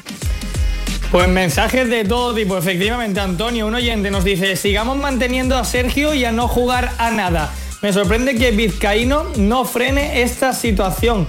Otro oyente nos dice que por fin una bocanada de aire. El de hoy era uno de los partidos más importantes de la temporada. Tres puntos de oro para mi Granada. Otro oyente, otra jornada más con otro jugador expulsado. Y del VAR ya no hablamos porque no sirve para nada. Y por último, otro oyente también nos dice que sobre el Betis, que un equipo sin gol y encima vamos a dejar salir a Sandiao, una operación muy inteligente si quieres luchar por Europa. Bueno, pues es la opinión de los oyentes y de los seguidores también de las redes sociales. 23 19. Todavía nos queda un ratito importante de radio Muchas deportiva. cosas que contar todavía. ¿no? Los partidos de mañana. Eh, primera federación, que han terminado tres partidos más a- al margen del que nos ha contado Francisco Javier Bravo. ¿Estás Y- on fire, Ismael? Está a tope, Totalmente. está. Me alegro ¿Quieres contar- mucho. ¿Quieres contar la NBA? eso lo van a La NBA, agradecer la los NBA, Habitualmente la suelo estar. Siempre. Puedo estar desafortunado, pero No, no, siempre. ¿La NBA también quieres contarla? Eh, no, no, con la edad estoy perdiendo desenganchado interés con lo que en la. NBA. La NBA empieza en los playoffs. Sí, cada Porque vez me aburre más la liga Yo regular. conocí a Ismael Medina con un Gigantes del Básquet en la mano. Sí, sí, pero eh, con la edad he descubierto que la, Kiko, ¿no? la liga regular de la NBA es una milonga. Te compraba ese y otra revista que no voy a nombrar cuál es. 11 y 20 el pelotazo, Canal Sur Y las leía. El pelotazo de Canal Sur Radio con Antonio Caamaño. Dicen que detrás de un gran bote del Eurojackpot hay un gran millonario. Esto, ¿y detrás de un gran millonario? Pues que va a haber un... Ahora Eurojackpot, el mega sorteo europeo de la 11, es más millonario que nunca. Este viernes, por solo 2 euros, bote de 120 millones. Eurojackpot de la 11, millonario por los siglos de los siglos. A todos los que jugáis a la 11, bien jugado. Juega responsablemente y solo si eres mayor de edad.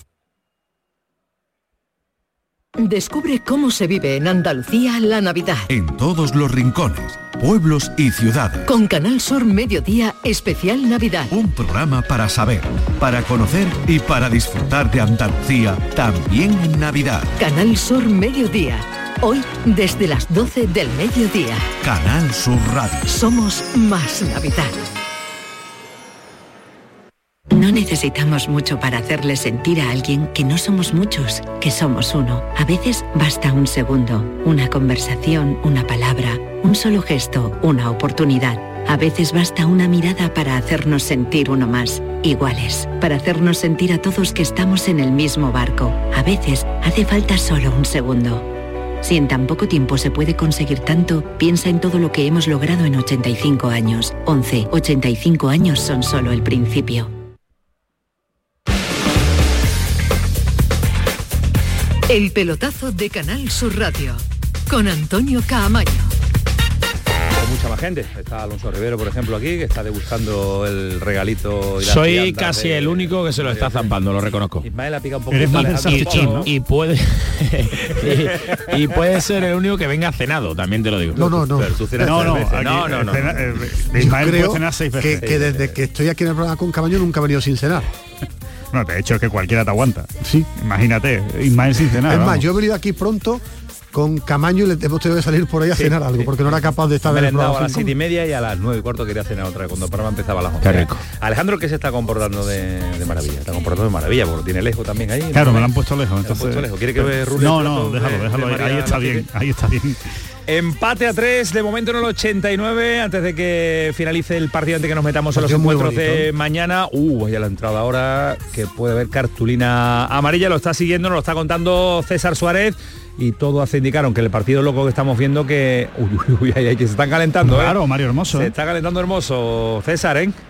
Ya, pero es que, es que viene ya de, de lejos, ¿eh? Ya ha habido Sí. alguna que otra entrada un poquito más fuerte de lo habitual y es verdad que, hay mucho en juego, pero... Y pero viene caramba, la- César con este al que le ha hecho la falta. Ya ha tenido varios Claro, rifirrafes. de hecho, ¿eh? lo dice que no. Sí, correcto. Alonso. Pues, eh, pues bueno, a, a fin de cuentas ahí están. Luego también hay jugadores con un cierto carácter esta en pareja, los dos equipos. Esta pareja Alonso Suárez eh, era habitual en, eh, hace poco, ¿no? Reventamos la audiencia y ahora lo vamos a hacer otra vez. Sí, señor. Habéis vuelto a coincidir en las ondas, ¿no? Ya te he dicho que te vas a coronar. Te vas a coronar. En 2024, ¿no? ya mismo. Eh, hacer buenos fichajes, Camaño, ¿eh? Hombre, por favor. Tengo, bueno- Señor. tengo un buen director deportivo. Buenos directores deportivos.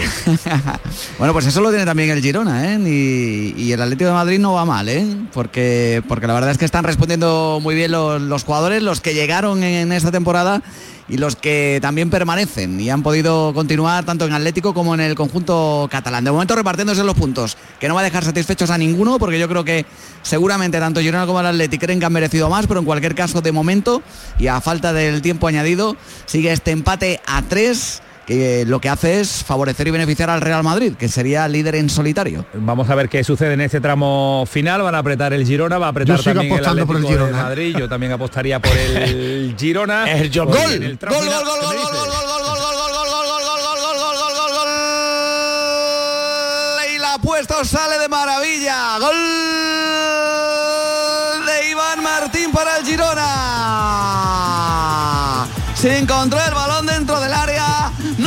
podido sacar ese disparo, pero le ha salido de maravilla Iván Martín para marcarlo casi por la escuadra y para anotar el cuarto que le puede dar la victoria. 91 de partido, llegaremos al 94. Girona 4, marcó Iván Martín, Atlético de Madrid 3.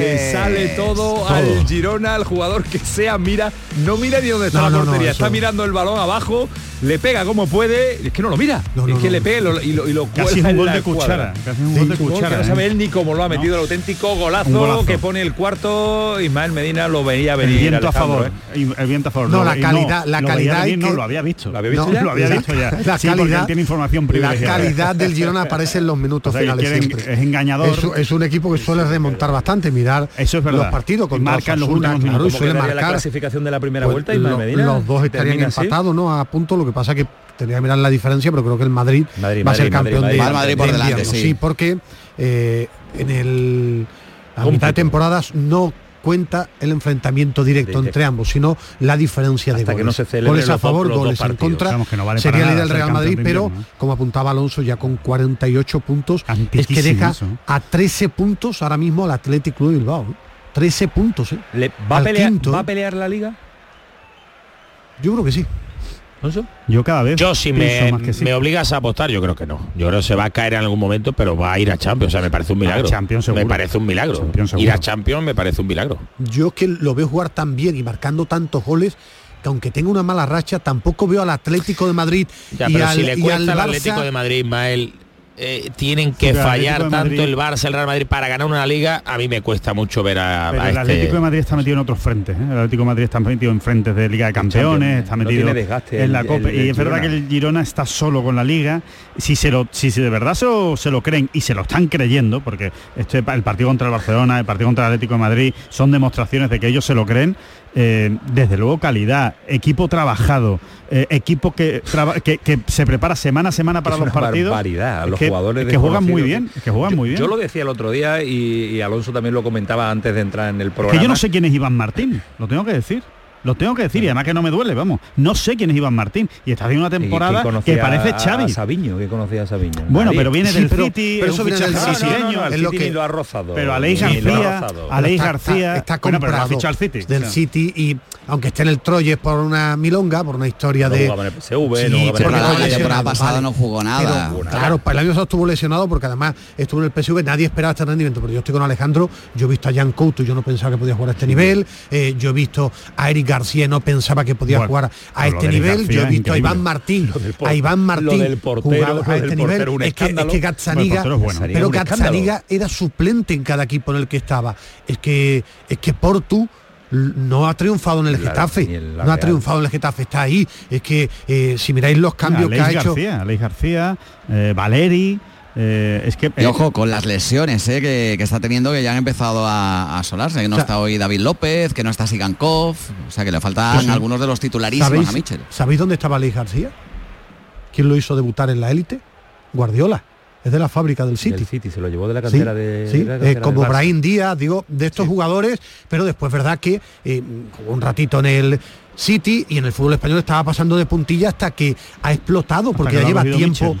Porque ya lleva tiempo en el, en el Girona, pero tampoco eh, estaba destacando tanto en el Girona, no era un jugador que enamorara Bueno. a todo el mundo. ¿eh? Pues va a terminar así el partido. ¿Tú que ves ante el encuentro, Ismael Medina? Sí, ¿Va a yo terminar apuesto por el triunfo del, apuestas por el triunfo y del, Girona. así, Es que no, pero para un poco Pues a la nada, pues final, pues, pues como decía Ismael, que lo sabe todo. eh, se acaba el partido, victoria del Girona por cuatro goles a tres, de nada ha servido el primer hat-trick de Álvaro Morata como colchonero, el conjunto catalán que cierra la primera vuelta con una victoria monumental, una más de las que ha tenido en esta temporada, en este curso 23-24, celebrándolo como no puede ser de otra manera, eh, los jugadores, la afición, el cuerpo técnico, victoria rotunda, insisto, del Girona 4-3 ante el Atlético de Madrid, sirvió finalmente el tanto de Iván Martín en el minuto 91. Qué alegría, ¿eh? Da ver, ver jugar al Girona, hoy Pues sí. también al Atlético de Madrid. Eh, para- Gracias, César. Un abrazo fuerte. Muy rápido para Alejandro. Otro para vosotros, chao. Eh, ¿Sabéis los dos, dos de los cuatro cambios que ha hecho el Girona? Si te suenan de algo, a ti, a, a Alonso. Ha metido a John Solís y a Arnau Martínez. Iba- el iba- lateral derecho que quería el Bueno, de Madrid y el pero- Barcelona pero- la sí, temporada pasada pero- y este año no está, año está siendo jugando titular, menos. no está Está- siendo pero, titular. pero John Solís ha sido Sí, el sí. primer cambio. John Solís. Minuto 59, ¿no? Esos jugadores los ficha el Sevilla, el Betis, el Cádiz, Bueno, pues Granada, claro, pero no lo juegan el solos, que también lo lo está muy trabajado, este, está muy- trabajado y Michel es Claro. Michel ahora mismo es Dios en, el- en los banquillos en la Liga Española. Totalmente. Once y media, Ismael. La clasificación la tienes por ahí, por arriba hasta Europa y la zona de descenso. Ya no hace falta que la recordemos. La zona de descenso Sí, ahora mismo el campeón de, de invierno va a ser el Real Madrid, con 48 puntos, pero empatado con el Girona segundo. Ojo, le saca ya 10 puntos al Atlético de Madrid, Madrid. tercero. El Madrid y el Girona, ¿eh? Al Barça juega mañana 10 puntos, pero el Atlético 35 y la Real Sociedad 32. Presidio Atlético Club es eh, Europa League. Real Sociedad Conference, porque estamos pendientes de quién es campeón de Copa, digo porque después esto puede cambiar.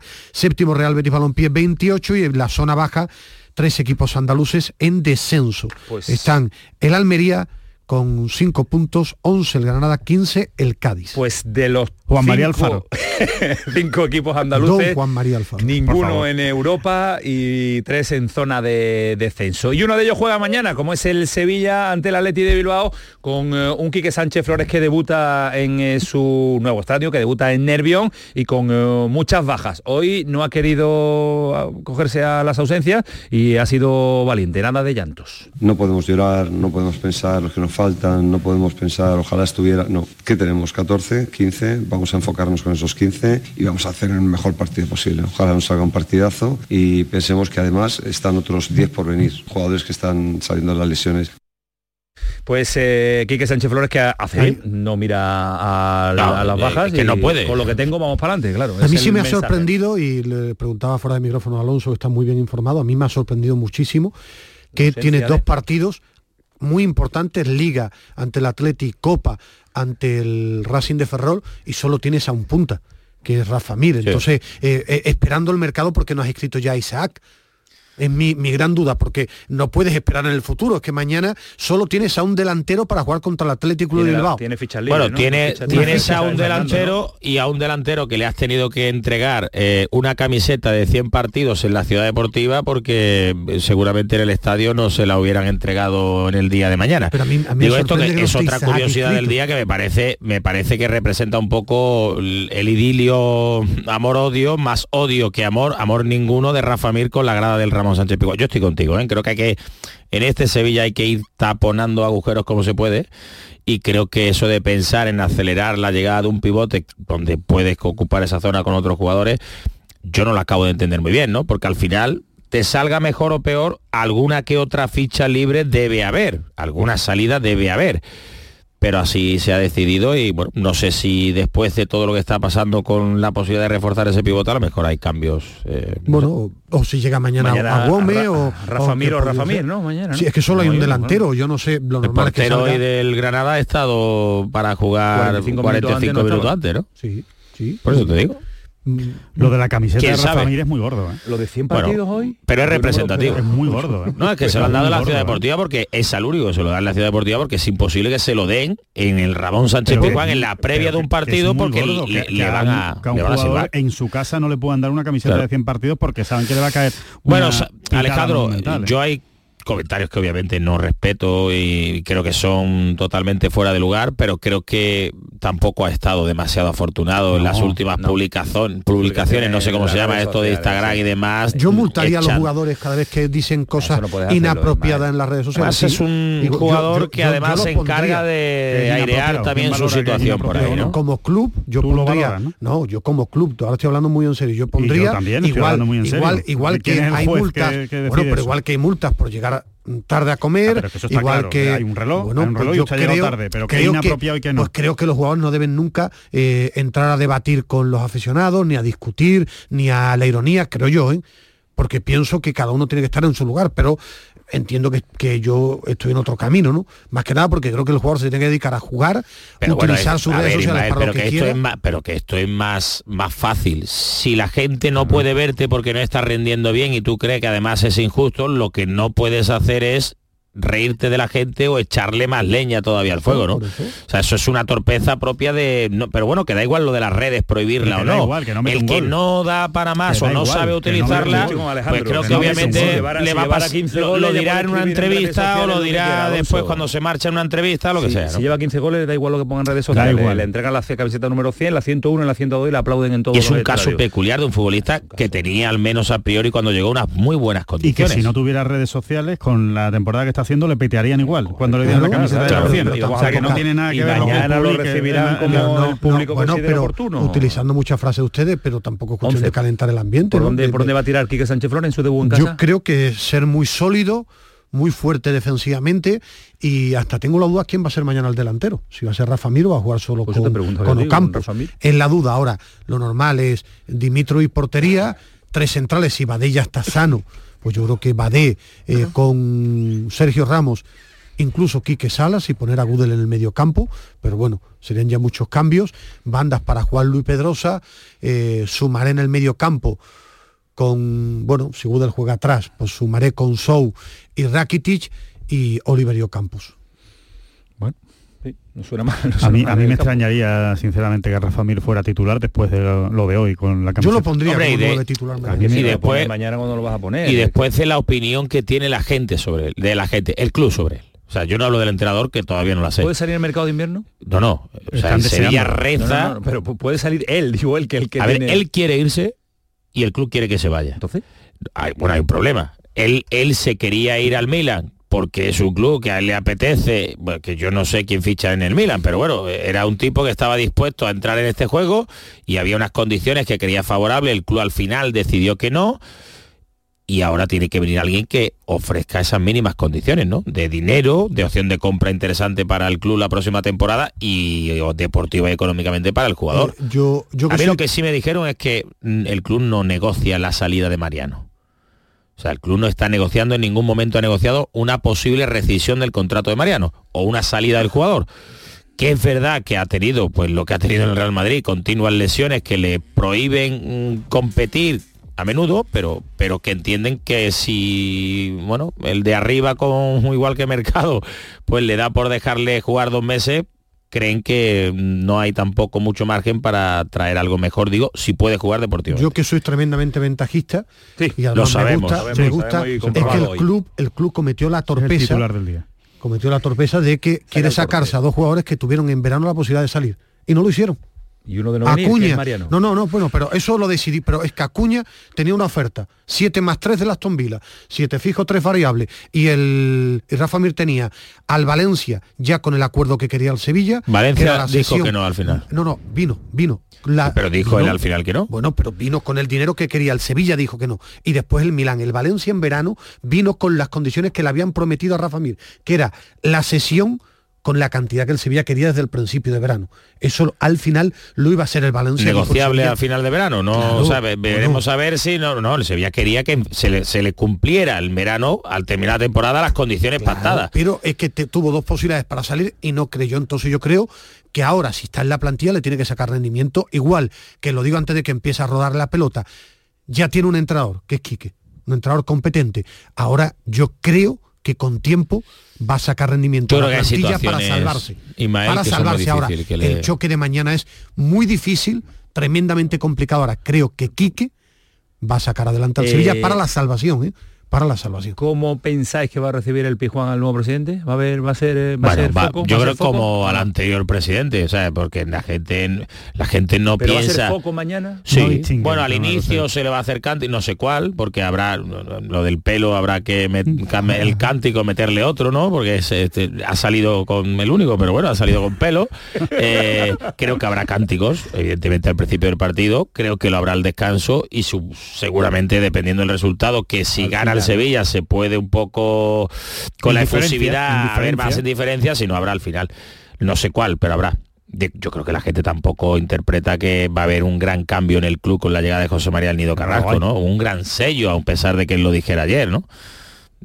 Algo va a hacer. O sea, él va a tener la potestad ahora con más poder todavía de, de meterle algún toque. Pero bueno, él, él ya ejercía como tal, ¿no? Es continuista. Eh, evidentemente la presidencia de Que vamos, que José esto María es como Nieto. Algo la- va a la- haber. La historia está inventada, todo va a depender No sé del qué, yo marcador no sé final qué. y de la pelotita, claro. Y, y- No, mañana el Sevilla. Pero esto pues va de acertar en los refuerzos, claro, de empezar a ganar y de ver si es muy bueno, muy guapo, muy feo y muy Eh, blanco. Es más, yo creo que lo que deben fijarse es en el debut mañana de Quique, Sí, sí, de ver pero- un equipo eh, armado, sí, el resto. bonito, pero que todo- sí, todo pero que el resto, pero, que, está, afecta. que está todo inventado. Que antes habrá algún cántico de una parte y después del partido, si no ha ganado, pues habrá una bronca. Lo, lo que sucede siempre en el fútbol. Ahora, durante el partido, creo que la gente sí va a claro, estar fútbol. con el equipo. Lo ha hecho porque, hasta ahora, repito, ¿eh? claro, porque saben la situación que hay de nuevo delicada. Y reitero, lo mismo mañana porque no tiene tantos jugadores, pero creo que Quique va a sacar adelante al Sevilla Bueno, para la permanencia. Mañana lo analizaremos en ese partido. ¿Por qué Alejandro lo dice?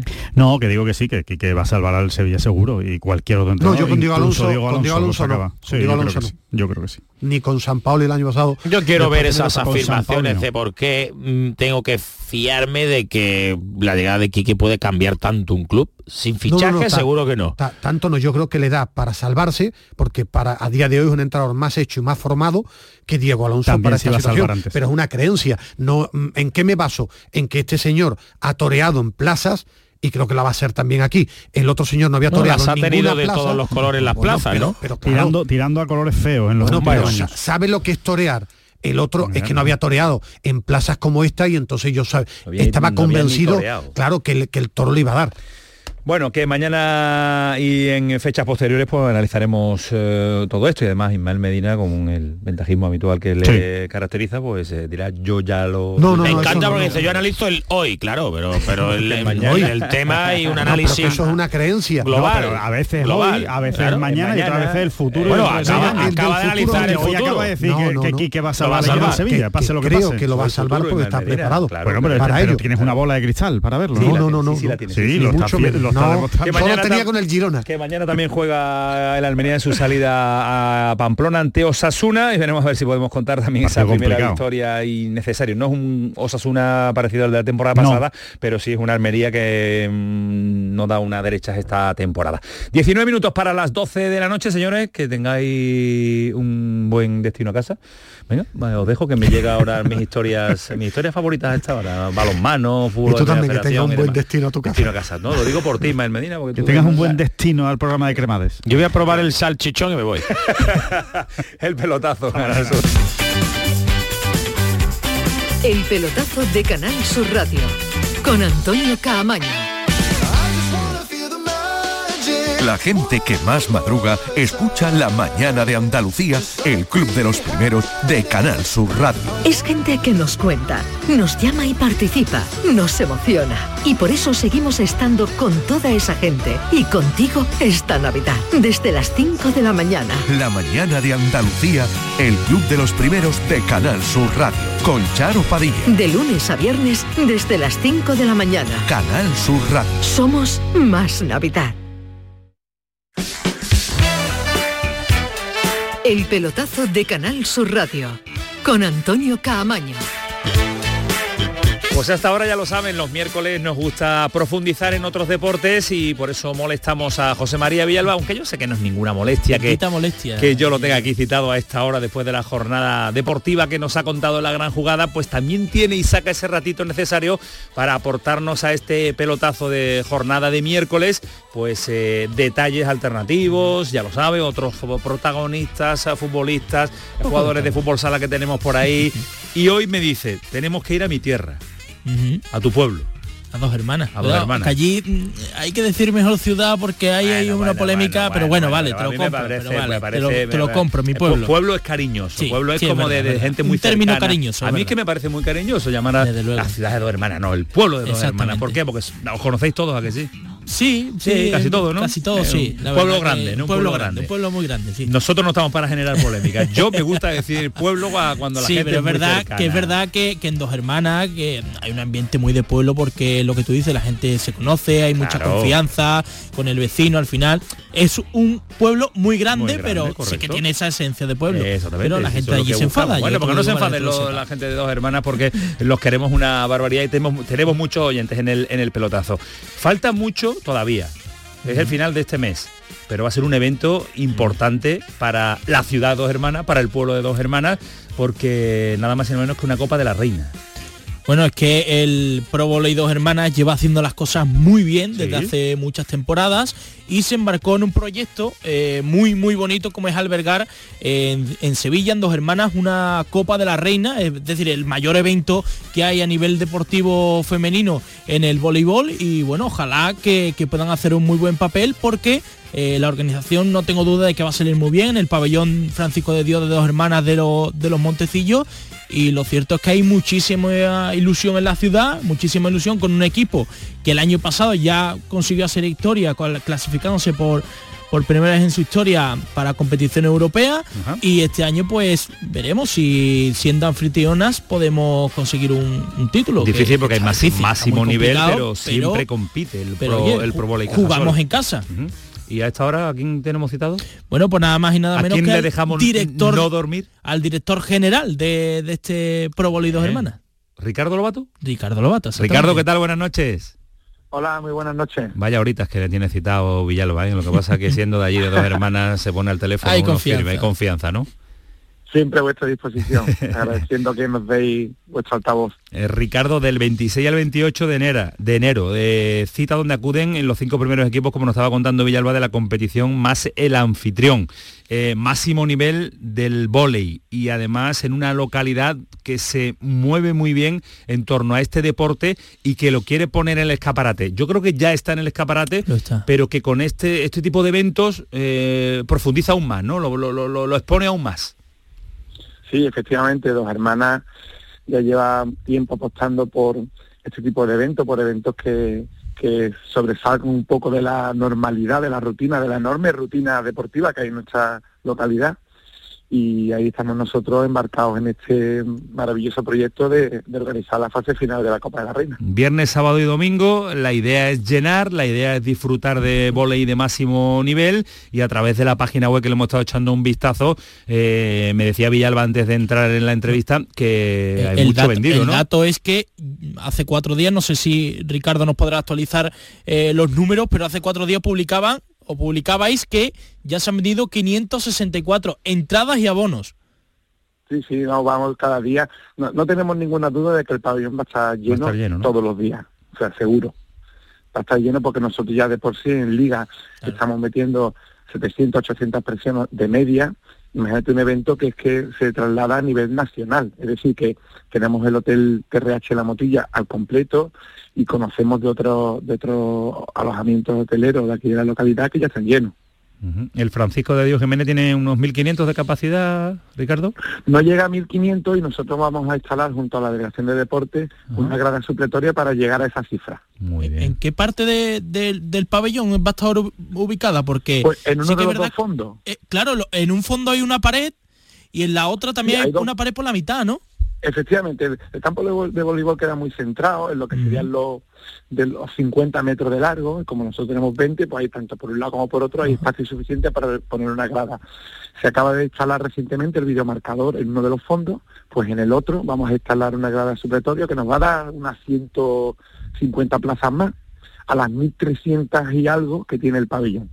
Entonces, bueno, nos va a quedar una, un pabellón muy, muy coqueto, muy muy interesante con 1.500 plazas y que estamos seguros que vamos a llenar, vamos con total certeza. Ahí no, hay ninguna duda. O sea, vamos publicando eh, la cifra por, tú sabes, al sector de comunicación, pero que, que no vamos a tener ninguna duda de que el pabellón va a estar lleno. ¿Sabéis quién va a estar contentísima seguro, no? ¿Quién? Conchi, que es la que lleva el bar de, del pabellón, que es una crack. y, seguro que va a hacer caja eh, ese fin Se lo merece, se lo merece que esté lleno, aquello que trabaja estamos mucho. Todos súper súper contentos con poder tener esto en Dos Hermanas. La verdad que la Copa de la Reina es un evento eh, que es un poco especial, ¿no? Se concentra en solo tres días lo mejor del voleibol femenino, se paraliza lógicamente la competición y es una, una competición diferente a, a, la liga, ¿no? Y es verdad que es muy, muy, muy... Eh, se, se, se vive mucho, muy intenso los, los tres días de competición y en ese sentido estamos súper emocionados, responsabilizados y trabajando intensamente todos los días para intentar tener eh, todos los detalles ah, de, como merece nuestra ciudad, lógicamente. Sí, suele pasar y es una competición que gusta mucho. En el mm. baloncesto gusta mucho, en el vóley gusta mucho, en el fútbol sala también. es una competición que se paraliza la liga, se concentran además en, una ciudad, en el mismo hotel, hay mucho movimiento en torno al deporte y eso lo vamos a disfrutar en, eh, dos semanas. En lo deportivo, Ricardo, eh, la verdad que viene lo mejor de lo mejor. Mm, preguntar por aspiraciones, mm, no sé si es meternos a lo mejor en, en complicarnos la vida si te digo la verdad, y a priori el camino que nosotros nos lleva es con diferencias más difíciles. Es decir, nos ha tocado el primer partido contra el actual campeón de Copa, que el año pasado nos ganó en semifinales, y en el caso de que ganásemos, nos tocaría el equipo más potente, es decir, para llegar a la final.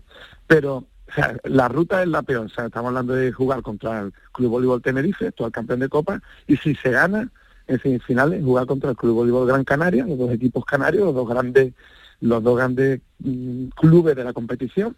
Pero ¿qué es lo que pasa? Que es que nosotros en casa somos muy fuertes y si, y si hay enormes diferencias en muchos aspectos presupuestarios, etcétera, etcétera, luego nosotros en casa somos capaces de igualarlo. De hecho, este año ya le hemos ganado en casa al Club Voleibol Tenerife y el año pasado le ganamos el, los playoffs en semifinales de playoff le ganamos el partido en casa al Club Voleibol Gran Canaria. Es decir, que a priori nosotros somos eh, inferiores, lógicamente, eh, yo no, o sea, no daría por favorito a nuestros rivales.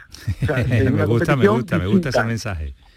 Sí, sí, no, es que además de verdad que no, no es un exceso de optimismo, sino que es un poco una realidad. Si me dijera que este es nuestro camino de la Copa de la Reina en una ciudad que no es dos hermanas, o sea que nosotros nos hemos desplazado a Lugo a jugarla, pues te diría, "Fu, lo tenemos súper complicado.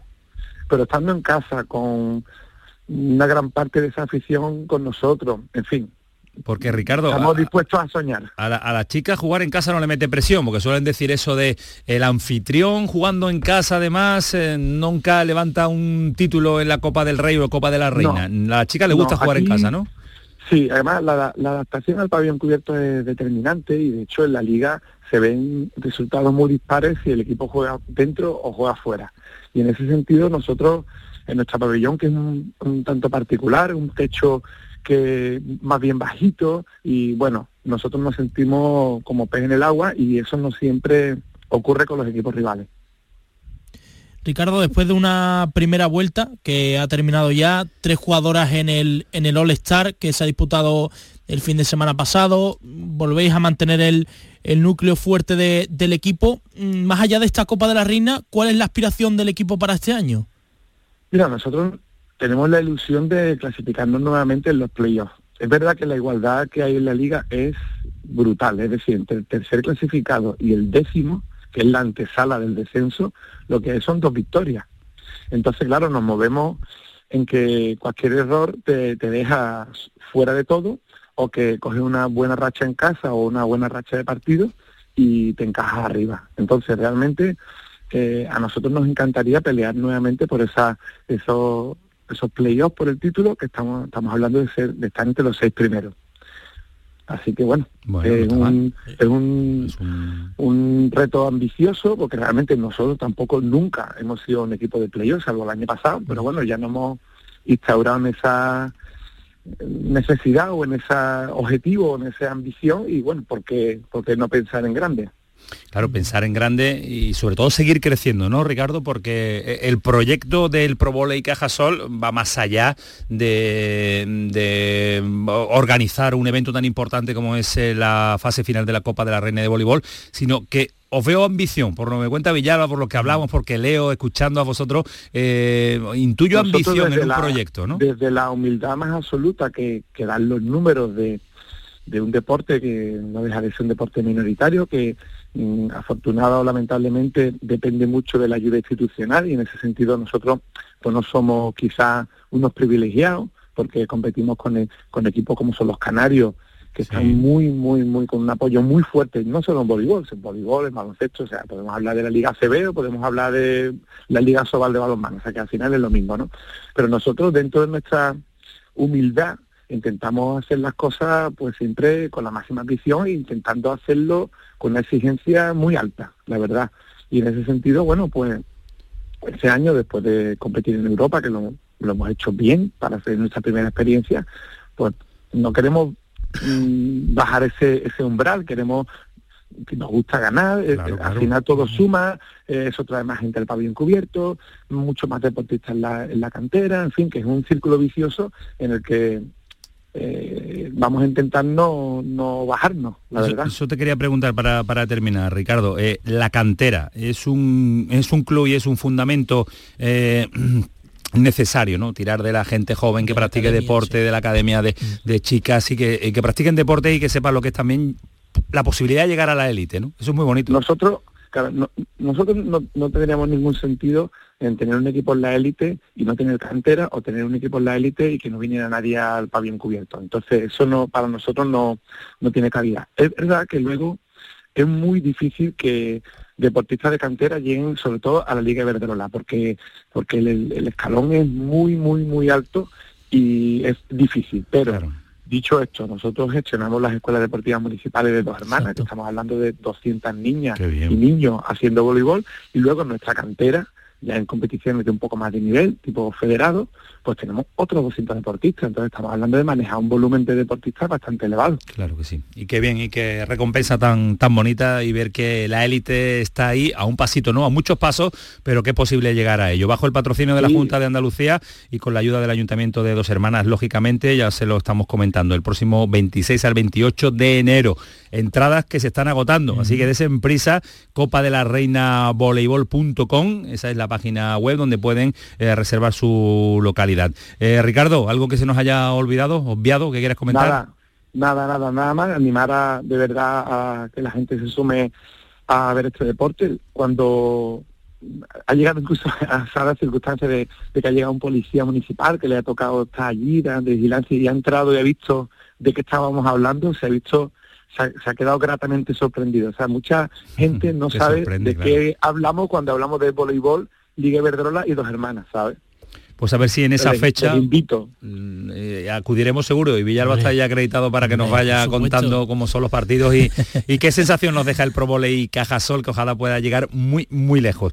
Un abrazo Ricardo, enhorabuena. Muchísimas gracias. Muchas gracias. Hasta a luego, adiós. A ver si tenemos la Hasta luego. oportunidad de volver a hablar con él, con el entrenador, con las chicas, porque sería síntoma de un gran éxito. Si yo te pregunto, mójate, Es que mójate de verdad, tiros, pero que, que ¿hasta dónde verías que puede llegar? Es que lo, lo ha comentado Ricardo. Eh, las chicas juegan en casa y yo, eh, por suerte, tengo contacto con alguna de ellas y, y me cuentan que es que ellas jugando en casa se vienen muy arriba, porque Sí. es verdad que el pabellón se llena siempre. Pero es que está muy complicado, es que le ha contado el director general. Primero, eh, el Gran Canaria y segundo Tenerife, que son probablemente los, Los dos mejores, equipos mejores de toda la categoría. Entonces, me gustaría decirte, pues, la final, pero por desgracia, creo que lo más normal es que el equipo caiga a la primera de cambio. Lo más normal, pero tú sabes que Claro, te sí, las chicas, te vas a equivocar que- porque que nos están súper motivadas y nos van a sorprender. Gracias Villalba. Oye, una última cosa. la historia, dime, darle dime. las gracias a Fran Vergara, el jefe de prensa Magnífico, del. Pro Volley Dos Hermanas, que está siempre atendiéndonos de una manera espectacular a Canal Sur Y siempre nos pone la facilidad eh, por La delante para que podamos eh, contar toda la información vinculada siempre al Pro Voley Cajasol, que ya se lo estamos repitiendo. 26-28 de enero, es verdad que estamos ya en la puesta de enero, hay poco dinerito, ¿eh, Manolo? pero no está muy es caro, barato, no está esto es barato, 25 euros cuesta ver toda la Y competición. son tres días y van los seis mejores 25 equipos de, la Liga Iberdrola. Conchi en el ambigú allí que lo borda. La cerveza fría, fría. sin alcohol. Sin en los pabellones sin alcohol. Gracias Villalba. Gracias a ti, Antonio. Esto es el pelotazo, no se muevan, no se vayan. Tramo final, nos quedan todavía detalles que contarles. Descubre cómo se vive en Andalucía la Navidad. En todos los rincones, pueblos y ciudades. Con Canal Sur Mediodía Especial Navidad. Un programa para saber, para conocer y para disfrutar de Andalucía también en Navidad. Canal Sur Mediodía. Hoy desde las 12 del mediodía. Canal Sur Radio. Somos más Navidad.